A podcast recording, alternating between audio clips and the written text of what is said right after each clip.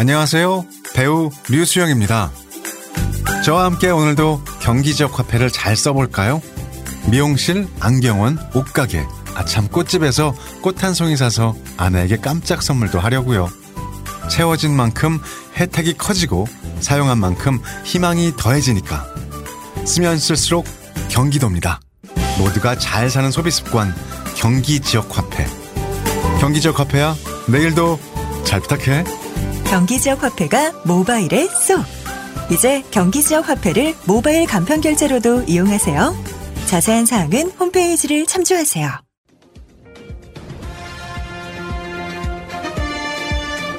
꼭 알아야 할 어제의 뉴스. 이스라엘과 교환하기로 한 백신은 파이자 70만 회분입니다. 이스라엘 정부가 사용 중인 백신으로 유효기간이 이달 말까지입니다. 이달이 지나면 폐기되는 만큼 서둘러 도입해 당장 국내 접종에 사용하기로 했습니다. 화이자 백신 70만 회분은 7월 7일 오전 7시 15분에 인천공항에 도착할 예정입니다. 오는 9월에서 11월까지 순차적으로 반환하는 백신 교환 협약을 식품의약품안전처 품질검사를 거쳐 오는 13일부터 사용합니다. 우선 코로나19 확진자가 집중된 서울, 경기에 34만 회분이 공급됩니다. 운수종사자나 환경미화원 등 대민 접촉이 많은 직종을 중심으로 지자체가 판단해 2주 동안 접종합니다. 또 이달 말 예정된 지자체 자율 접종 규모를 44만 명에서 80만 명으로 늘려 각 지역 특성에 맞게 백신을 쓰도록 했습니다. 이달 도입 예정인 모더나, 파이자 등 4종류 백신 1,000만 회분에 더해 여유분이 생기면서 접종 일정도 앞당겼습니다. 이달 28일 접종 예정이던 어린이집, 유치원, 초등학교 1, 2학년 교직원과 돌봄 인력 등 38만 명은 오는 13일부터 파이자 백신을 맞습니다. YTN 이영훈입니다. 수도권을 중심으로 코로나19의 확산세가 매우 거셉니다. 조금 전인 저녁 6시까지 전국의 확진자 수가 1,006명입니다. 지난 1월 이후 6개월 만에 다시 1,000명대를 넘었습니다. 특히 서울과 경기에서만 800명 넘게 나왔습니다. 자정까지 6시간 남아있어 숫자는 더 늘 것으로 보입니다. 두 번째 TV토론에서 문재인 정부 지지율 하락의 가장 큰 요인이 부동산이냐는 OX 문답에 8명 후보가 일제히 오를 들었습니다. 바로 다음 날 여의도 토론회에 참석한 이재명 지사는 금융감독원처럼 부동산 시장을 감시하는 부동산 감독원을 설치하고 투기이익 환수를 강화하는 부동산 시장법 입법에 힘을 실었습니다. 이 지사는 실거주의 부동산에 대한 보유세를 강화해 이를 기본소득 재원으로 활용하겠다는 구상과 필수적인 꼭 써야 되는 부동산 외에 다른 부동산을 가지고 있으면 득이 되지 않도록 만드는 것이 정책의 핵심이라고 생각되고 보유세 부담을 늘려야 된다는 건 저의 확고한 신념이고요. 집값이 내려가면 주택을 국가가 사들여 공공임대주택으로 쓰고 오르면 내놓아서 부동산 시장을 안정시키겠다며 이를 관할하는 주택관리 매입공사 설치 구상도 밝혔습니다. 비슷한 시간 이낙연 전 대표는 토지 공개념 3법 기자회견을 열었습니다. 법인의 택지 소유를 제한하고 개인 택지 소유는 서울 400평 등 상한선을 두는 택지 소유 상한법과 개발이익 환수 강화법, 유휴 토지의 과세를 강화하는 종부세 개정안을 발의할 예정입니다. 이렇게 해서 매물로 나오는 땅은 국가가 사들여서 국공유지 비율을 높이고 여기에 공공임대주택을 짓겠다는 구상입니다. 토지는 후손들에게 물려주어야 할 국민의 공공재산입니다. 그러나 상위 10%가 토지를 거의 독점해 천문학적인 토지 이득을 누리고 있습니다. 사실은 친일 청산을 못하고 그 친일 세력들이 이 미점령군하고 합작을 해가지고 다시 그 지배체에서 그대로 유지했지 않습니까? 이 발언을 하고 사흘 뒤에 윤 전 총장은 광복회장의 미군은 점령군, 소련군은 해방군이라는 황당무계한 망언을 이재명 지사도 이어받았다 그러면서 셀프 역사 왜곡을 절대 용납할 수 없다 이렇게 거세게 비난을 했습니다. 이재명 지사가 곧바로 반박을 했죠. 네, 그렇습니다. 이 지사는 팩트체크로 대응을 했는데요. 해방 직후 미군과 소련군은 모두 점령군이다. 그리고 이건 역사적 사실이다 이렇게 얘기했습니다. 들어보시죠. 네. 해방 후에 미군이 38선 이남을 점령했던 사실은 역사적 사실이고 또 이승만 대통령도 썼던 표현이고 미군 본인들이 스스로 자신들을 점령군이라고 표현했고 또 윤 전 총장을 향해서는 자신에 대한 첫 정치 발언이 구태 색깔 공세라는 점이 참으로 안타깝다 이렇게 얘기했습니다. 자, 오늘은 이 공방에 홍준표 의원이 가세를 냈어요? 네, 그렇습니다. 홍준표 의원은 해방 직후에 우리나라에 최초 상륙한 미군은 점령군이 맞다 이렇게 역사적 사실은 인정하면서도 다만 대통령 후보의 발언으로서는 경솔했다 이렇게 비판했습니다. 윤 전 총장은 오늘도 관련된 입장을 밝혔는데요. 들어보시죠. 네. 이 지사님에 대해서 어떤 공격을 하기 위해서 그 말을 언급한 건 아니고요. 점령군이냐 아니냐 뭐 역사적인 또 국제법적인 그런 논쟁을 하고 싶은 마음은 없습니다. 네, 역사적 사실을 무시한 색깔 공격이다 뭐 이런 반격이 거센 만큼 더 이상 논란을 키우진 않겠다는 뜻으로 들립니다. 극찬 호기가 쏟아지고 있는 셀핀다 가바. 천연 가바는 우리나라에서만 만들 수 있습니다. 네이버 스마트 스토어에서 네오비 샵을 검색하세요.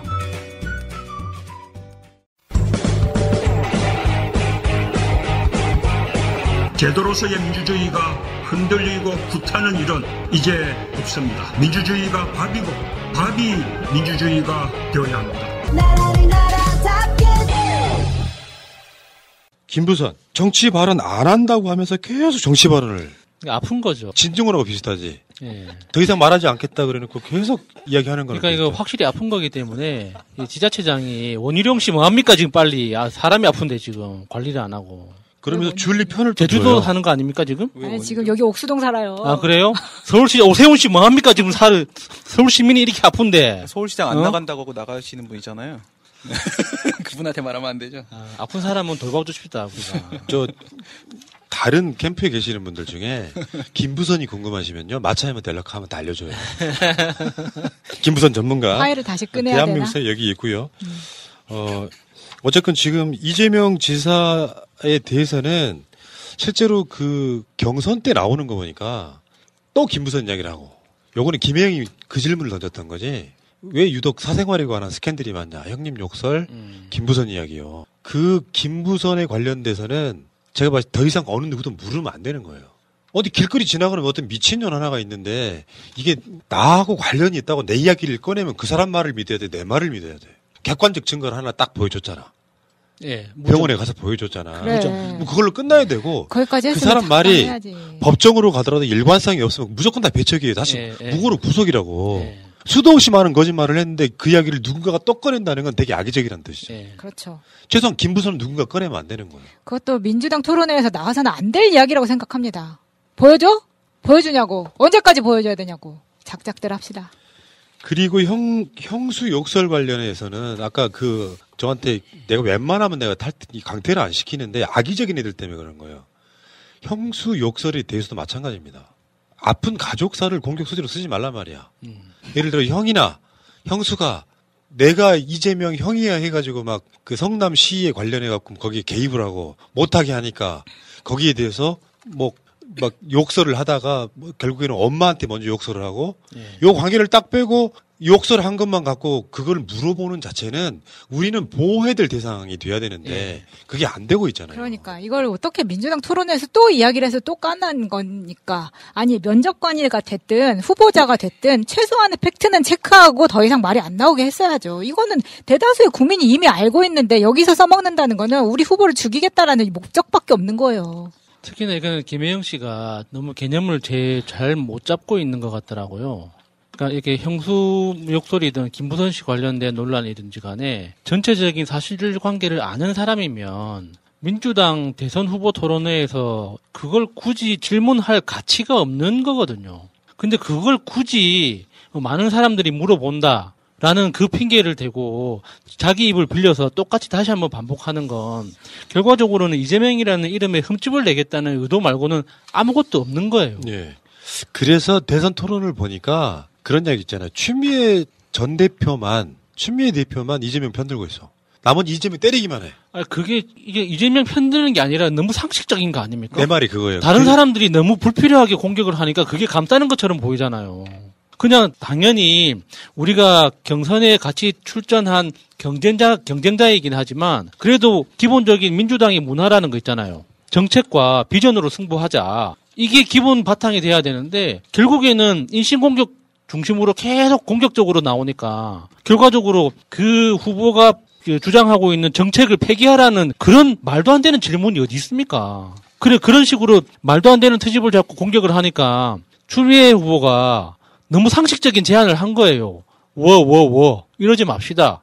우리끼리 이렇게까지 싸울 필요가 있습니까? 라는 이야기 아닙니까? 여기 기본소득은 양극화 해소를 위한 사회적 일깨움 차원의 발제라고 생각한다. 이것을 배척할 일이 아니다. 숙성 발전시켜서 현실화하는 게 필요한 것이지 너무 거짓말했다, 말 바꿨다고 날선 비판하는 건 민주당 지지자들이 보기엔 대단히 유감이지 않을까 싶다. 우리끼리 삼갔으면 좋겠다. 내가 했던 이야기이세요. 네. 그러니까 뭐냐면 기본소득에 대해서 기본적으로 양극화 해소를 위한 사회적 일깨움 차원의 발제인데 이거를 되네 안 되네 아주 말초적이고 단편적인 토론을 하고 있다는 거죠. 이를테면 이런 거에 대해 나오죠. 기본소득에 대한 비판은 할 수도 있지만 거기에 상응하는 정도의 대안을 내놓거나 또는 이 기본소득이 갖고 있는 기본적인 문제, 예를 들면 이런 거지. 이재명 지사가 처음에 이제 했던 것 중에 이런 거 있잖아요. 하나를 50만 원씩. 개인당. 그러면 기하급수적인 예산이 들어간다 이런 식으로만 계속 논란을 하는데 최근 이재명 지사가 이제 그 정책 1순위를 바꿨다고 했잖아요. 성장 우선으로 일단 하고, 그 다음에 2순위 이건 뭐가 됐건 하겠다. 예를 들면 그 나중에는 한 달에 막 8, 9만 원 이렇게 내려가기도 했고, 내가 대통령이 돼서 당장 실시하는 게 아니라 사회적 분위기를 봐가면서 점차적으로 실시하겠다 이런 분위기란 말이에요. 여기에 대해서 계속 공격하는 게 이를테면 대안 없는 네거티브. 저는 그렇게 일단 봤거든요. 아니, 왜냐면 이게 1호 공약이, 이재명 지사가 1호 공약을 뭘로 하든 자기들은 지금 딱 기본소득을 공격하려고 지금 대기하고 있는데 1호 공약으로 딱 안 나오니까 지금 애가 타는 거 아닙니까? 근데 자기들 1호 공약이 뭐예요? 난 물어보고 싶어. 경선 연기요. 그러니까 자기들은 1호 공약도 없으면서 남이 몇 년 동안 지금 갈고 닦아온 몇 개의 공약 중에 하나를 뭘로 1번을 할 것인가에 대해서 고민하고 있는데 그걸 까고 있으니까 너무 한심한 겁니다. 저는요, 이 박용진 이 사람이 좀 심했잖아요. 뭐 기본소득 얘기하면서 이재용한테도 8만 원 줄 겁니까? 이러면서 까불까불 입을 털어대던데, 예, 그걸 보면서 제가 저런 작자들은 도대체 뭐 하는 작자인가 제가 궁금해서 찾아봤어요. 네, 질문은 전혀 날카롭지도 않으면서 감정만 날카로운 이 박용진, 이런 존재는 어디서 태어나는 것일까 찾아봤는데, 만약에 문재인 대통령이었다면 박용진 같은 이런 사람이 까불면 그러겠죠. 네, 허허 그렇게 생각하셨군요 하고 넘어갔겠죠. 근데 이재명 지사는 그런 방식이 아니란 말이에요.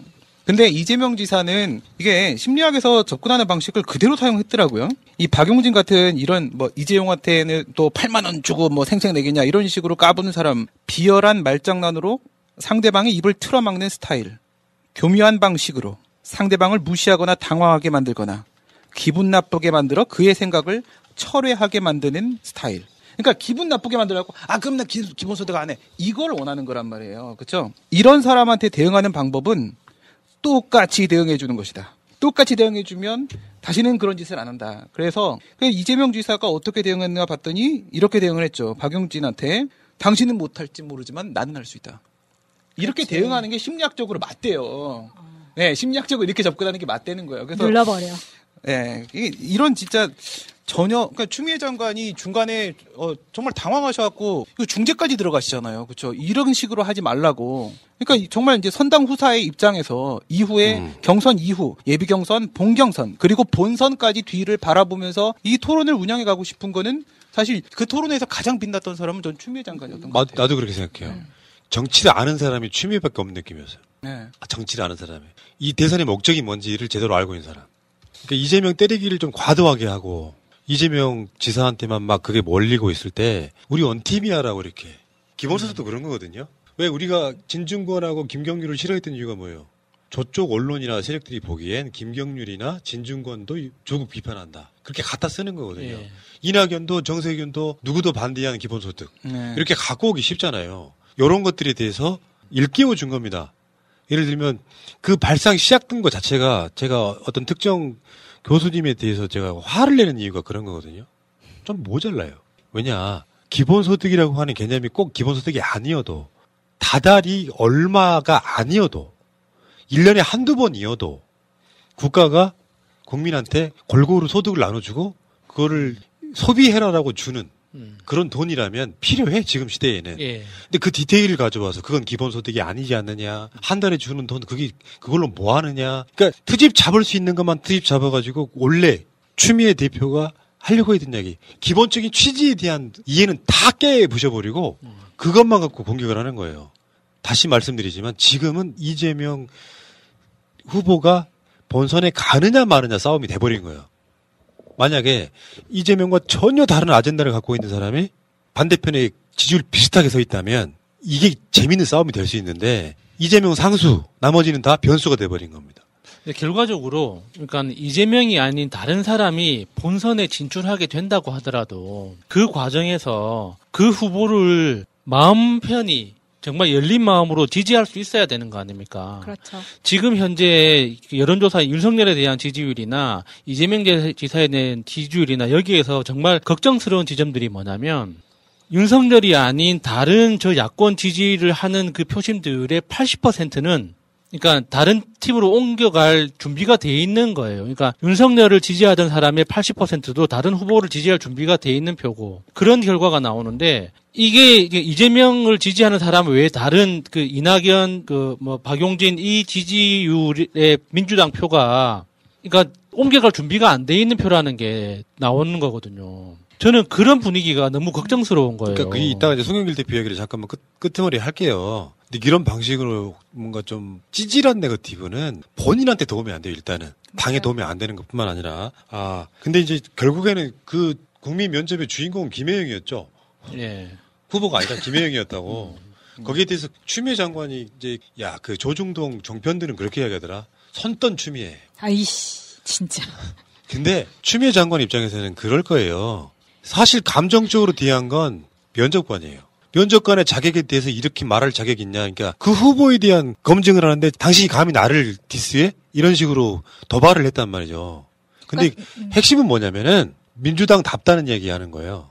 추미애 장관, 추미애가 옳다라고 우리가 주장하는 것 중에 하나가 민주당 후보가 민주당 다워야죠. 추미애 후보가 했던 말들이 난 가장 공감이 가던데, 일단은 다른 후보들에 비해서. 아니, 저도 그랬어요. 그래서 압박 면접 자체에 저는 반대를 하거든요. 굳이 왜 우리가 압박으로 면접을 봐야 되느냐. 이게 한때 굉장히 유행이었지만 지금 압박 면접 그렇게 보지 않습니다. 아니, 옛날에 촌스러운 거죠, 지금. 그렇죠. 그런데다가 특히나 다른 후보들도 다 소중하지만 지금 막 검찰개혁에서 피를 흘리고 돌아온 추미애 대표한테 이런 식으로 대우를 하면 안 된다는 게 가장 분노의 핵심이었다고 생각해요. 아니, 김혜영처럼 팩트체크 하지 않고 나와서 시부러지는 사람 불러다가 그 사람을 면접관으로 앉혀놓고 이거는 일종의 모욕주기 버금가는데 우리가 이 앞에 국민의힘 당대표 선거할 때 누가 나경원 딸 아들에 대해서 학사비리 가지고 서로 티격태격 했습니까? 아니잖아요. 근데 왜 우리는 그렇게 TV 앞에서 앉아가지고 다 그러고 있죠? 이거 완전히 자충수라는 이야기입니다. 그러니까 이거를 우리가 이번에 뭐 김혜영 같은 사람들이 면접관으로 들어와갖고 하는 얘기를 백신 맞았다고 생각하자, 뭐 이렇게 생각을 하시는 분들도 계세요. 이게 나중에 본경선 그리고 본선 갔을 때 뭐 졌다고의 질문이 나오게 되면 그거에 대해서 우리 쪽 후보가 잘 대응할 수 있도록 백신을 맞았다고 생각하자. 근데 저는 그렇게 생각할 수가 없어요. 왜 그렇게 생각할 수가 없냐면 김혜영 같은 이런 면접관이 완장 하나 채워줬다고 훈계질하고 갑질하고 이런 일이 본선에서 나오지 않아요. 이런 바이러스를 다시 만나게 되지 않을 거라는 겁니다. 그것이 백신이라고 한다면 김혜영은 그냥 바이러스일 뿐이에요. 완장 채워줬더니 훈계질을 하는데 당신과 생각이 다르면 친일파냐고요? 반대로 한번 생각해보세요. 그런 말하는 사람들이 가장 나약한 사람들이거든요. 아니, 김혜영을 누가 밀어 올렸냐. 저는 이게 중요하다고 생각해요. 네. 이거 알아내야 된다고 생각하고. 아까 말한 민주당 저변에 흐르는 조국 내는 뭔가 있을 거라고 생각하는 그 세력들 아닐까요? 난 그렇게 보거든요. 그러다 보니까 조국과 추미애 이거를 분리시키고 싶어하는 사람들이 면접관도 그렇게 뽑았고 이건 너무 타겟팅 되어 있는 것 같이 보이잖아요. 우리는 그 조국 추미애 원팀으로 보잖아. 네. 거기에다가 이제 이재명 지사까지. 왜냐하면 너는 우리 부류 아니었잖아. 여기에서 1위 후보에 대한 흠집내기가 생각보다 내가 다 좋아했던 후보들인데도 불구하고 이렇게 나온다는 것에 대해서 실망을 너무 했어요. 예를 들면 이 국민 면접관 언제 뽑았어? 라는 이야기가 굉장히 많았습니다. 예, 예. 우리 정변이 신청을 했다길래 어떻게 알았냐고 물어봤더니 카톡이 날라온 거를 봤다는 거예요. 보니까 저도 카톡이 왔었어요. 근데 카톡이 왔다는 것조차도 몰랐어요. 그런데 이걸 누가 가장 많이 알았을까? 단계에 상주하는 사람들. 그러니까 이거는 공지가 단계에 가장 먼저 떴고 그 단계에 상주하는 사람들 우리가 누군지 알잖아요. 저희가 한번 공개 행사를 했을 때도 제가 경험을 했었던 건데 우리가 뭐 새날에서 공개 방송합니다 했는데 어떤 특정 그룹에서 한꺼번에 신청을 많이 해버리면 그 사람들을 뽑을 수밖에 없는 상황이 더 많이 그렇더라 저번에 보니까. 네, 그런 식으로 이번에도 그쪽에서 숫자적으로 많이 몰아서 집어넣었고 심지어 나중에 계정 그 후보의 계정 들어가서 보니까 팬클럽도 청주까지 와 있는 거예요. 그 말은 뭐냐? 그쪽 그룹에서는 이 국민 면접에 대한 공유가 엄청 많이 됐었다는 거죠. 거기 가서 모여라. 그러니까 그 후보가 말을 할 때마다 소리를 깍 지르잖아요. 그러니까 그 블라인드 해가지고 목소리를 변조했지만 1번 칸에 들어있는데 목소리가 너무 티가 나. 그럼 깍 소리를 질러. 그럼 그게 누군지 알잖아. 그럼 1등에다 몰표 치는 거예요. 이게 이런 식으로 왜곡이 된다고. 예. 자, 시간이 없어서 넘어갈게요. 어쨌건 그 김혜영의 악의적 공격에 추미애 장관이 이제 반박하는 이런 느낌. 민주당이 민주당다운 게 뭐가 잘못이냐. 저랑 결이 똑같습니다. 민주당이 개혁적이지 못하고 그냥 기득권에 완조하는 귀족 정당화 되는 걸 경계한다. 이런 차원으로 받아들이시면 될 것 같고요. 박지희 씨, 코어업이 블랙마카로 업그레이드 했다는데? 맞아요. 가격은 그대로인데 더 귀한 블랙마카로 업그레이드 했대요. 역시 코어업이야. 지금보다 더 활기찬 아침을 느낄 수 있겠네. 하루도 빠뜨리면 안 되겠어. 매일 잊지 않고 챙겨 먹기 위해 편리한 정기 배송을 이용해보세요. 2+2 혜택도 있어요. 코어 블랙마카로 파워업. 블랙마카와 멀티비타민을 한 번에, 거기에 아연, 비오틴, 아르기닌까지. 정기 배송 2+2 이벤트는 계속됩니다. 검색창에 코어업 검색하세요. 항균 타월로 선풍을 일으킨 실버 라이닝에서 이번에는 고기능성 베개가 나왔습니다. 은염 기술을 이용한 강력한 항균 기능, 유기농 면을 이용한 저자극 인증을 받은 제품입니다. 목의 곡선에 딱 맞는 디자인으로 출시되자마자 각광을 받고 있는 제품입니다. 구글에서 실버 라이닝 새날을 검색하시고 주문하시면 특별 할인 받으실 수 있습니다. 인터넷과 스마트폰 주문이 어려우시면 전화로 주문하실 수도 있습니다. 실버 라이닝 새날 070-4336-0785.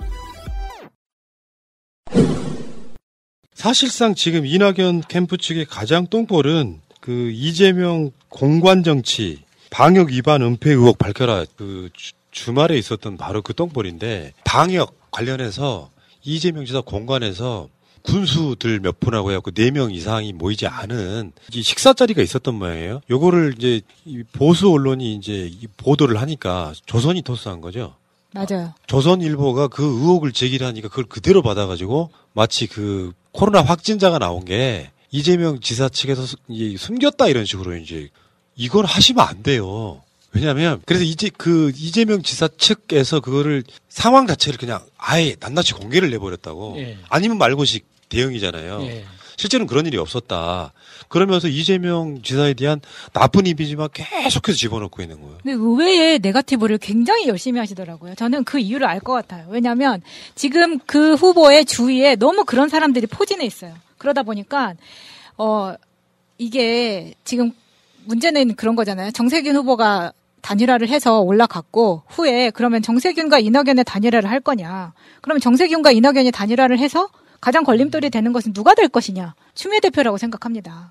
근데 저는 이 주변에 이낙연 후보 주변에 뭐 이렇게 좀 부정적인 의견, 네거티브를 주장하는 사람들이 많이 포진해 있다고 해서 후보 자체가 결국에 네거티브 작전을 하는 건 그 사람 역량이라고 밖에 볼 수 없습니다. 그러니까 조선일보에서 이재명 지사 공관에서 그런 뭐 방역수칙 위반 혐의가 있다라고 이 의심을 제기했을 때 최소한 경기도청에 문의해서 사실관계는 확인해 볼 수는 있는 거잖아요.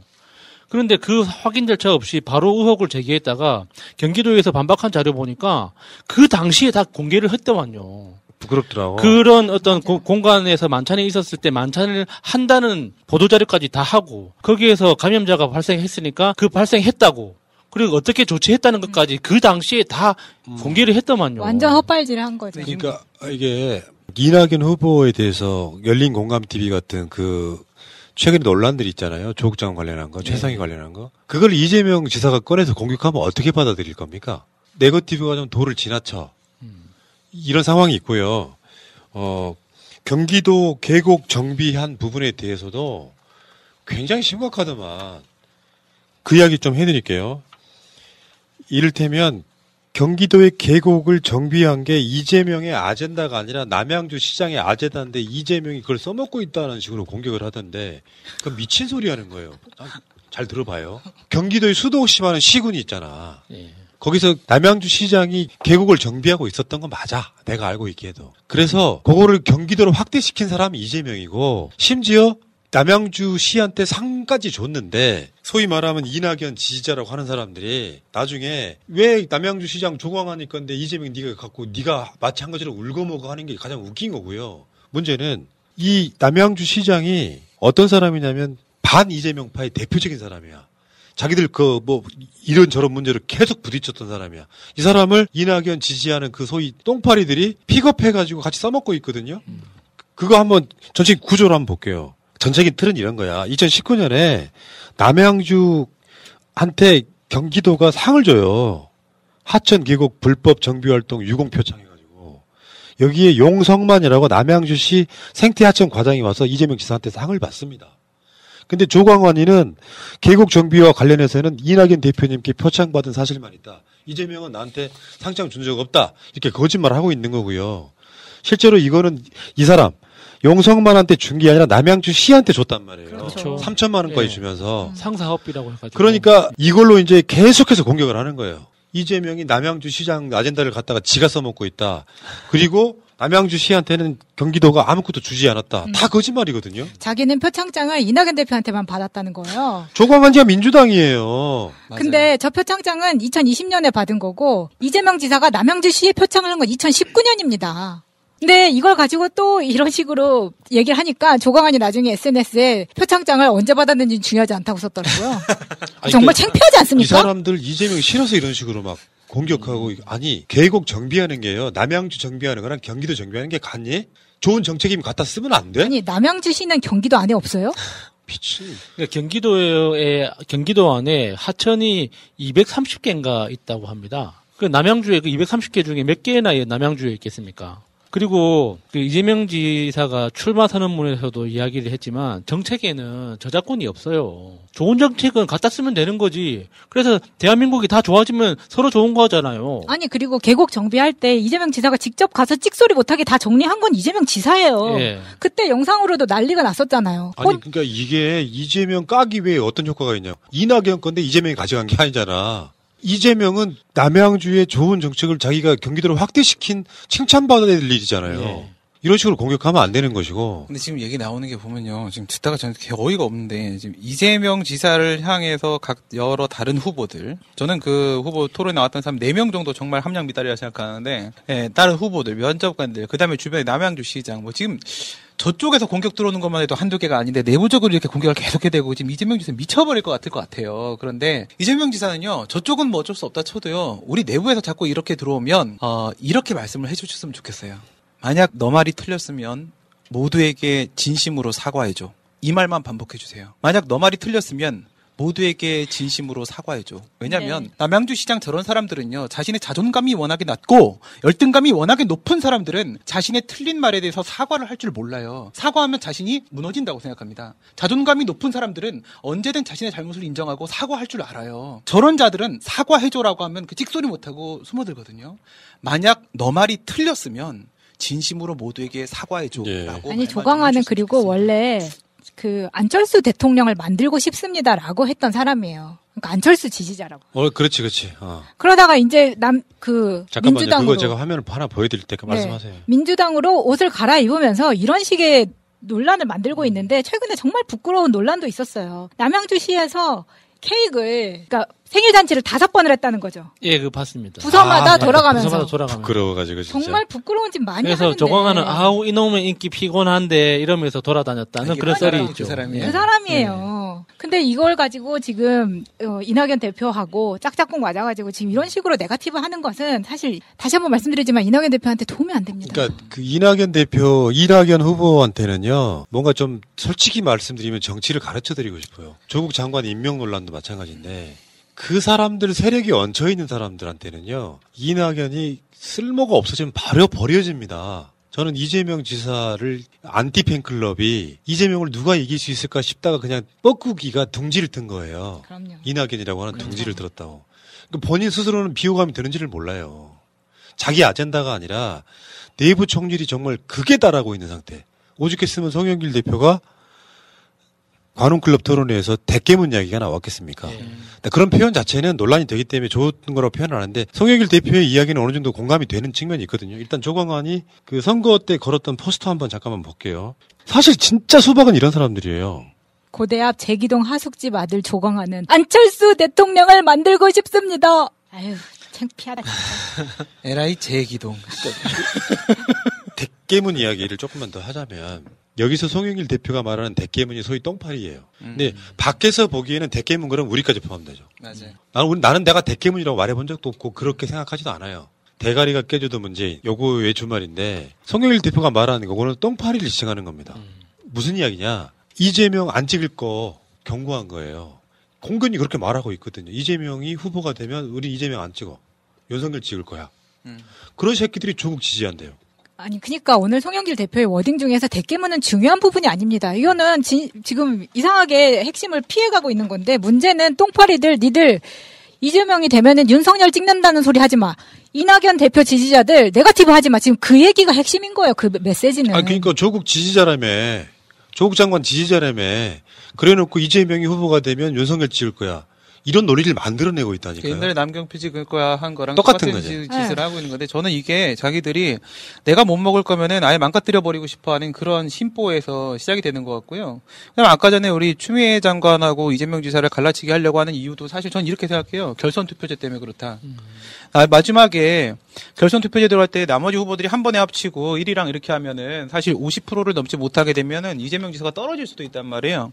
그랬을 때 추미애 후보의 지지율이 높아지고 추미애 후보랑 이재명 지사랑 같이 단일화해버린다. 이렇게 되면은 결선 투표제에 간다 하더라도 결국 이재명 지사가 돼버리는 거거든요. 그러니까는 이재명 지사를 떨구기 위한 목표에서 가장 쟤네들의 첫 번째 전략은 네, 이 추미애 장관하고 이재명 지사 갈라서 아니면 추미애 장관의 지지율이 안 나오게 만드는 추미애 장관 공격을 해야 되는 그런 입장인 거예요. 그래서 지금 이미 추미애 장관에 대한 엄청난 공격이 시작이 그러니까요, 됐어요. 지금 이상하게 이재명 쪽으로 안 가고 추미애 쪽으로 막 공격이 날라오는 게 결국은 결선 투표 때문에 저런 짓 하고 그래도 이제 이 후보들 중에 그러니까 이낙연 대표를 지지했던 그 지지표를 안을 수 있는 사람은 추미애밖에 없거든요. 저는 이번 경선에서 추미애 대표가 하는 역할이 딱 그거라고 생각합니다. 그러니까 결과가 어떻게 됐든지 간에 이 경선이 끝나고 나면 당내 그러니까 본선 앞둔 그 본 예선 경선에서 갈등이 극심해질 텐데 그 갈등의 그 파생된 결과를 피해를 최소화시키는 역할을 해줄 거라고 믿습니다. 그렇게 할 수 있는 역량이 지금 후보들 중에는 추미애밖에 없는 거고. 아니 근데 같이 검찰 개혁에 대해서 진지하게 촛불 들고 했던 사람들이 어떻게 추 장관을 갑자기 공격을 할 수가 있냐. 저는 이 부분이 그래. 너무 놀라운 거예요. 아니, 그거는 분명히 작세가 있다고 봐, 나는. 네. 그렇지 않고서는 불가능할 정도로 오염돼 버린 거예요. 근데 그 작세를 끼고 있는 사람이 정말 큰 문제라는 거죠. 내 말이 결국에는 비호감도만 엄청 높고 개혁이나 이런 성향은 거의 없고 그냥 지금은 이재명을 위한 반대만을 반대하신 분이 총리 출신이야. 문재인 정부의 당대표 출신이야. 이건 문제가 있다고 보고요. 선거에 대통령이 돼야만 성공입니까? 나는 그렇게 생각 안 해요. 이낙연 대표가 그러니까 선거에 나가지 못하고 후보가 되지 못하더라도 시간 두고두고 이쪽 진영의 존경만으로 올라가 되는 게 훨씬 더 그렇죠. 인생 성공인 거죠. 이거를 한참 동생뻘 14살 정도 어린 동생뻘인 사람한테 50대 말도 안 되는 네거티브를 하면서 당을 갈라놓는 건 지금 이낙연 후보의 책임이에요. 어마어마한 책임이라고 저는 일단 봅니다. 이렇게 웬만하면 저 후보들한테 이런 식으로 이야기를 안 하고 싶은데 오늘 보니까 선거에 이긴다는 게 도대체 뭔지를 모르겠는 게 저렇게까지 해도 되나? 그러니까 이게 이 네거티브가 우리가 네거티브를 하는 게 아니라 지금 각 토론인과 면접 방송에서 네거티브를 하고 나니까 우리가 팩트 방송을 할 수밖에 없다 보니까 이 네거티브에 대해서 그 네거티브를 할 수밖에 없는 거예요. 아 이거 아까 은폐 의혹 그것도 마찬가지잖아요. 배재정이요? 뭐 나와서 뭐래요? 구중궁궐 뭐 공간 정치요? 그러면서 뭐 바이러스 퍼뜨렸어요? 아니 그게 무슨 말이에요? 구중궁궐이 무슨 뜻인지는 알고 얘기하는 거예요? 전 답답한 게 이런 문제 그 이낙연 쪽의 그 대변인 배재정 씨가 그런 식으로 얘기하는데 그 9겹으로 쌓여 있는 궁궐 안에서 공간 정치를 하면서 안에서 발을 슬퍼뜨렸다고 그 은폐 의혹을 밝히라고요? 그게 같은 당 소속 후보에게 할 말입니까? 그게 아방궁 그거랑 똑같은 거네. 네. 봉화 아방궁. 아니 나머지 7명도 아무도 말 안 하는 거를 굳이 2위로 있는 이낙연 쪽에 그쪽에서 그것도 대변인이 공식적으로 뭐 은폐 의혹을 밝히라. 당신들은 바이러스를 퍼뜨렸다. 뭐 하는 짓입니까? 유치하게 지금. 배재정 의원이 장제원이랑 싸우다 보니까 조금 너무 세졌나 싶은 느낌이 들더라고요. 배재정이 이낙연 국무총리 할 때 비서였잖아요. 예. 자, 문제는 그러니까 추미애 뭐 이재명이 이런 걸 떠나 추미애 장관만 정확히 판을 읽고 있다고 난 보고요. 맞아요. 이재명 사이다가 줄었네라고 할 수 있지만 이재명 입장에서는 현재 나를 세워서 싸울 수 있는 입장은 아니에요. 맞아요. 비호감도를 높일 수밖에 없으니까. 그렇다고 해서 이런 네거티브만 갖고 와서 이렇게 싸우는데 저는 송영길 대표가 관훈클럽 토론에서 쓴 대깨문이라는 표현은 틀린 말은 아닌데 잘못됐다고 생각해요. 왜 그러냐면 메시지를 가려버려. 아니 그런 것보다 이 사람들이 존재하는 거를 당대표가 인증해버리는 꼴이 되는 거거든요. 사실은 한 줌밖에 안 된단 말이에요. 맞아요. 몇천 명도 안 되는데 이 사람들이 우르르 몰려달리면서 국민 면접에서 이낙연 1등으로 만들어버리고 과대표 되니까 문제이긴 하지만 당대표는 이걸 공식적으로 인정할 필요는 사실 없었다고 생각해요. 그러면서 이 사람 존재감이 반 이재명의 대표적인 주자처럼 커버리는 부분은 문제가 있어요. 그리고 이 사람들한테 야 이재명이 후보가 되면 이 사람들 이재명 찍으라고 말하면 찍습니까? 의미가 없는 거다. 존재감만 키웠다. 저는 일단 그렇게 보고요. 안 보는 만큼 손해라는 바로 그 방송입니다. 안 보면 여기에 대해서 더 이상 알지를 못해요. 근데 받으면 내 교양이나 소양이나 이런 게 쌓입니다. 네. 이 방송은 우리 방송의 컨셉처럼 전 국민 교육 방송인데 안 보신 분들은 교육이 안 되는 거죠. 전 국민이 아닌가 그럼? 어쨌건 네. 전 국민 교육 방송 한번 시작해 보겠습니다. 오늘도 반가운 손님 나와 계십니다.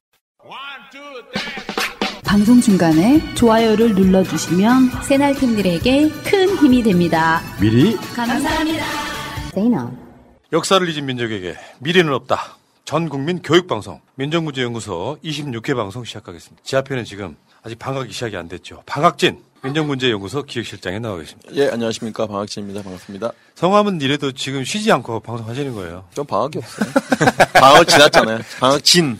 방학 지나갔다. 예. 자, 여러분, 이 방송 볼 때마다 그런 생각 하시잖아요. 제가 방송 보시는 분들 다 아는데, 방송 끝날 때쯤에, 민족문제연구소를 후원해야겠다라고 생각하고 까먹어요.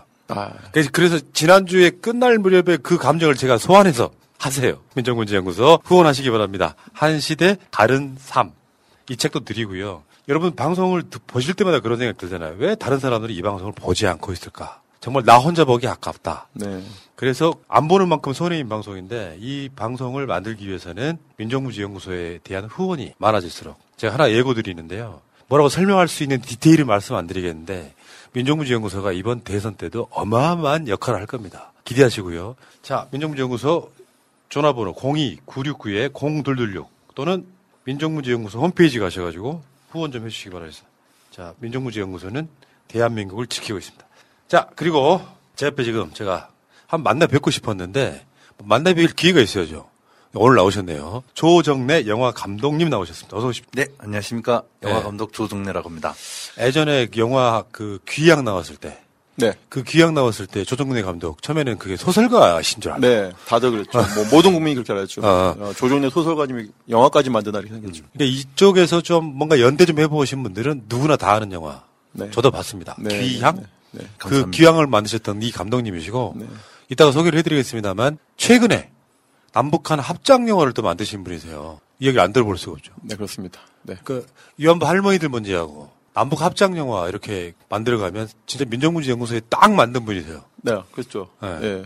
민족문제연구소 소속 감독이라고 제가 할까요? 네, 진작 소속을 했었어야 되는데 만나뵌 지 얼마 전이어서 너무 안타깝게 생각하고 있습니다. 네. 만난 지 진작 알았었어요. 1년도 안 돼요 지금. 네. 이 영화 때문에 만났어요. 근데 여러분들 최근에 나온 영화 같은 경우는요, 뭐 다큐멘터리 영화인가 보다 이런 거 아니에요. 유명한 영화 배우들 엄청 나오거든요. 네, 예, 그렇습니다. 근데 혹시 감독님은 이런 종류의 방송들을 보거나 들어보신 적 있어요? 아, 그럼요.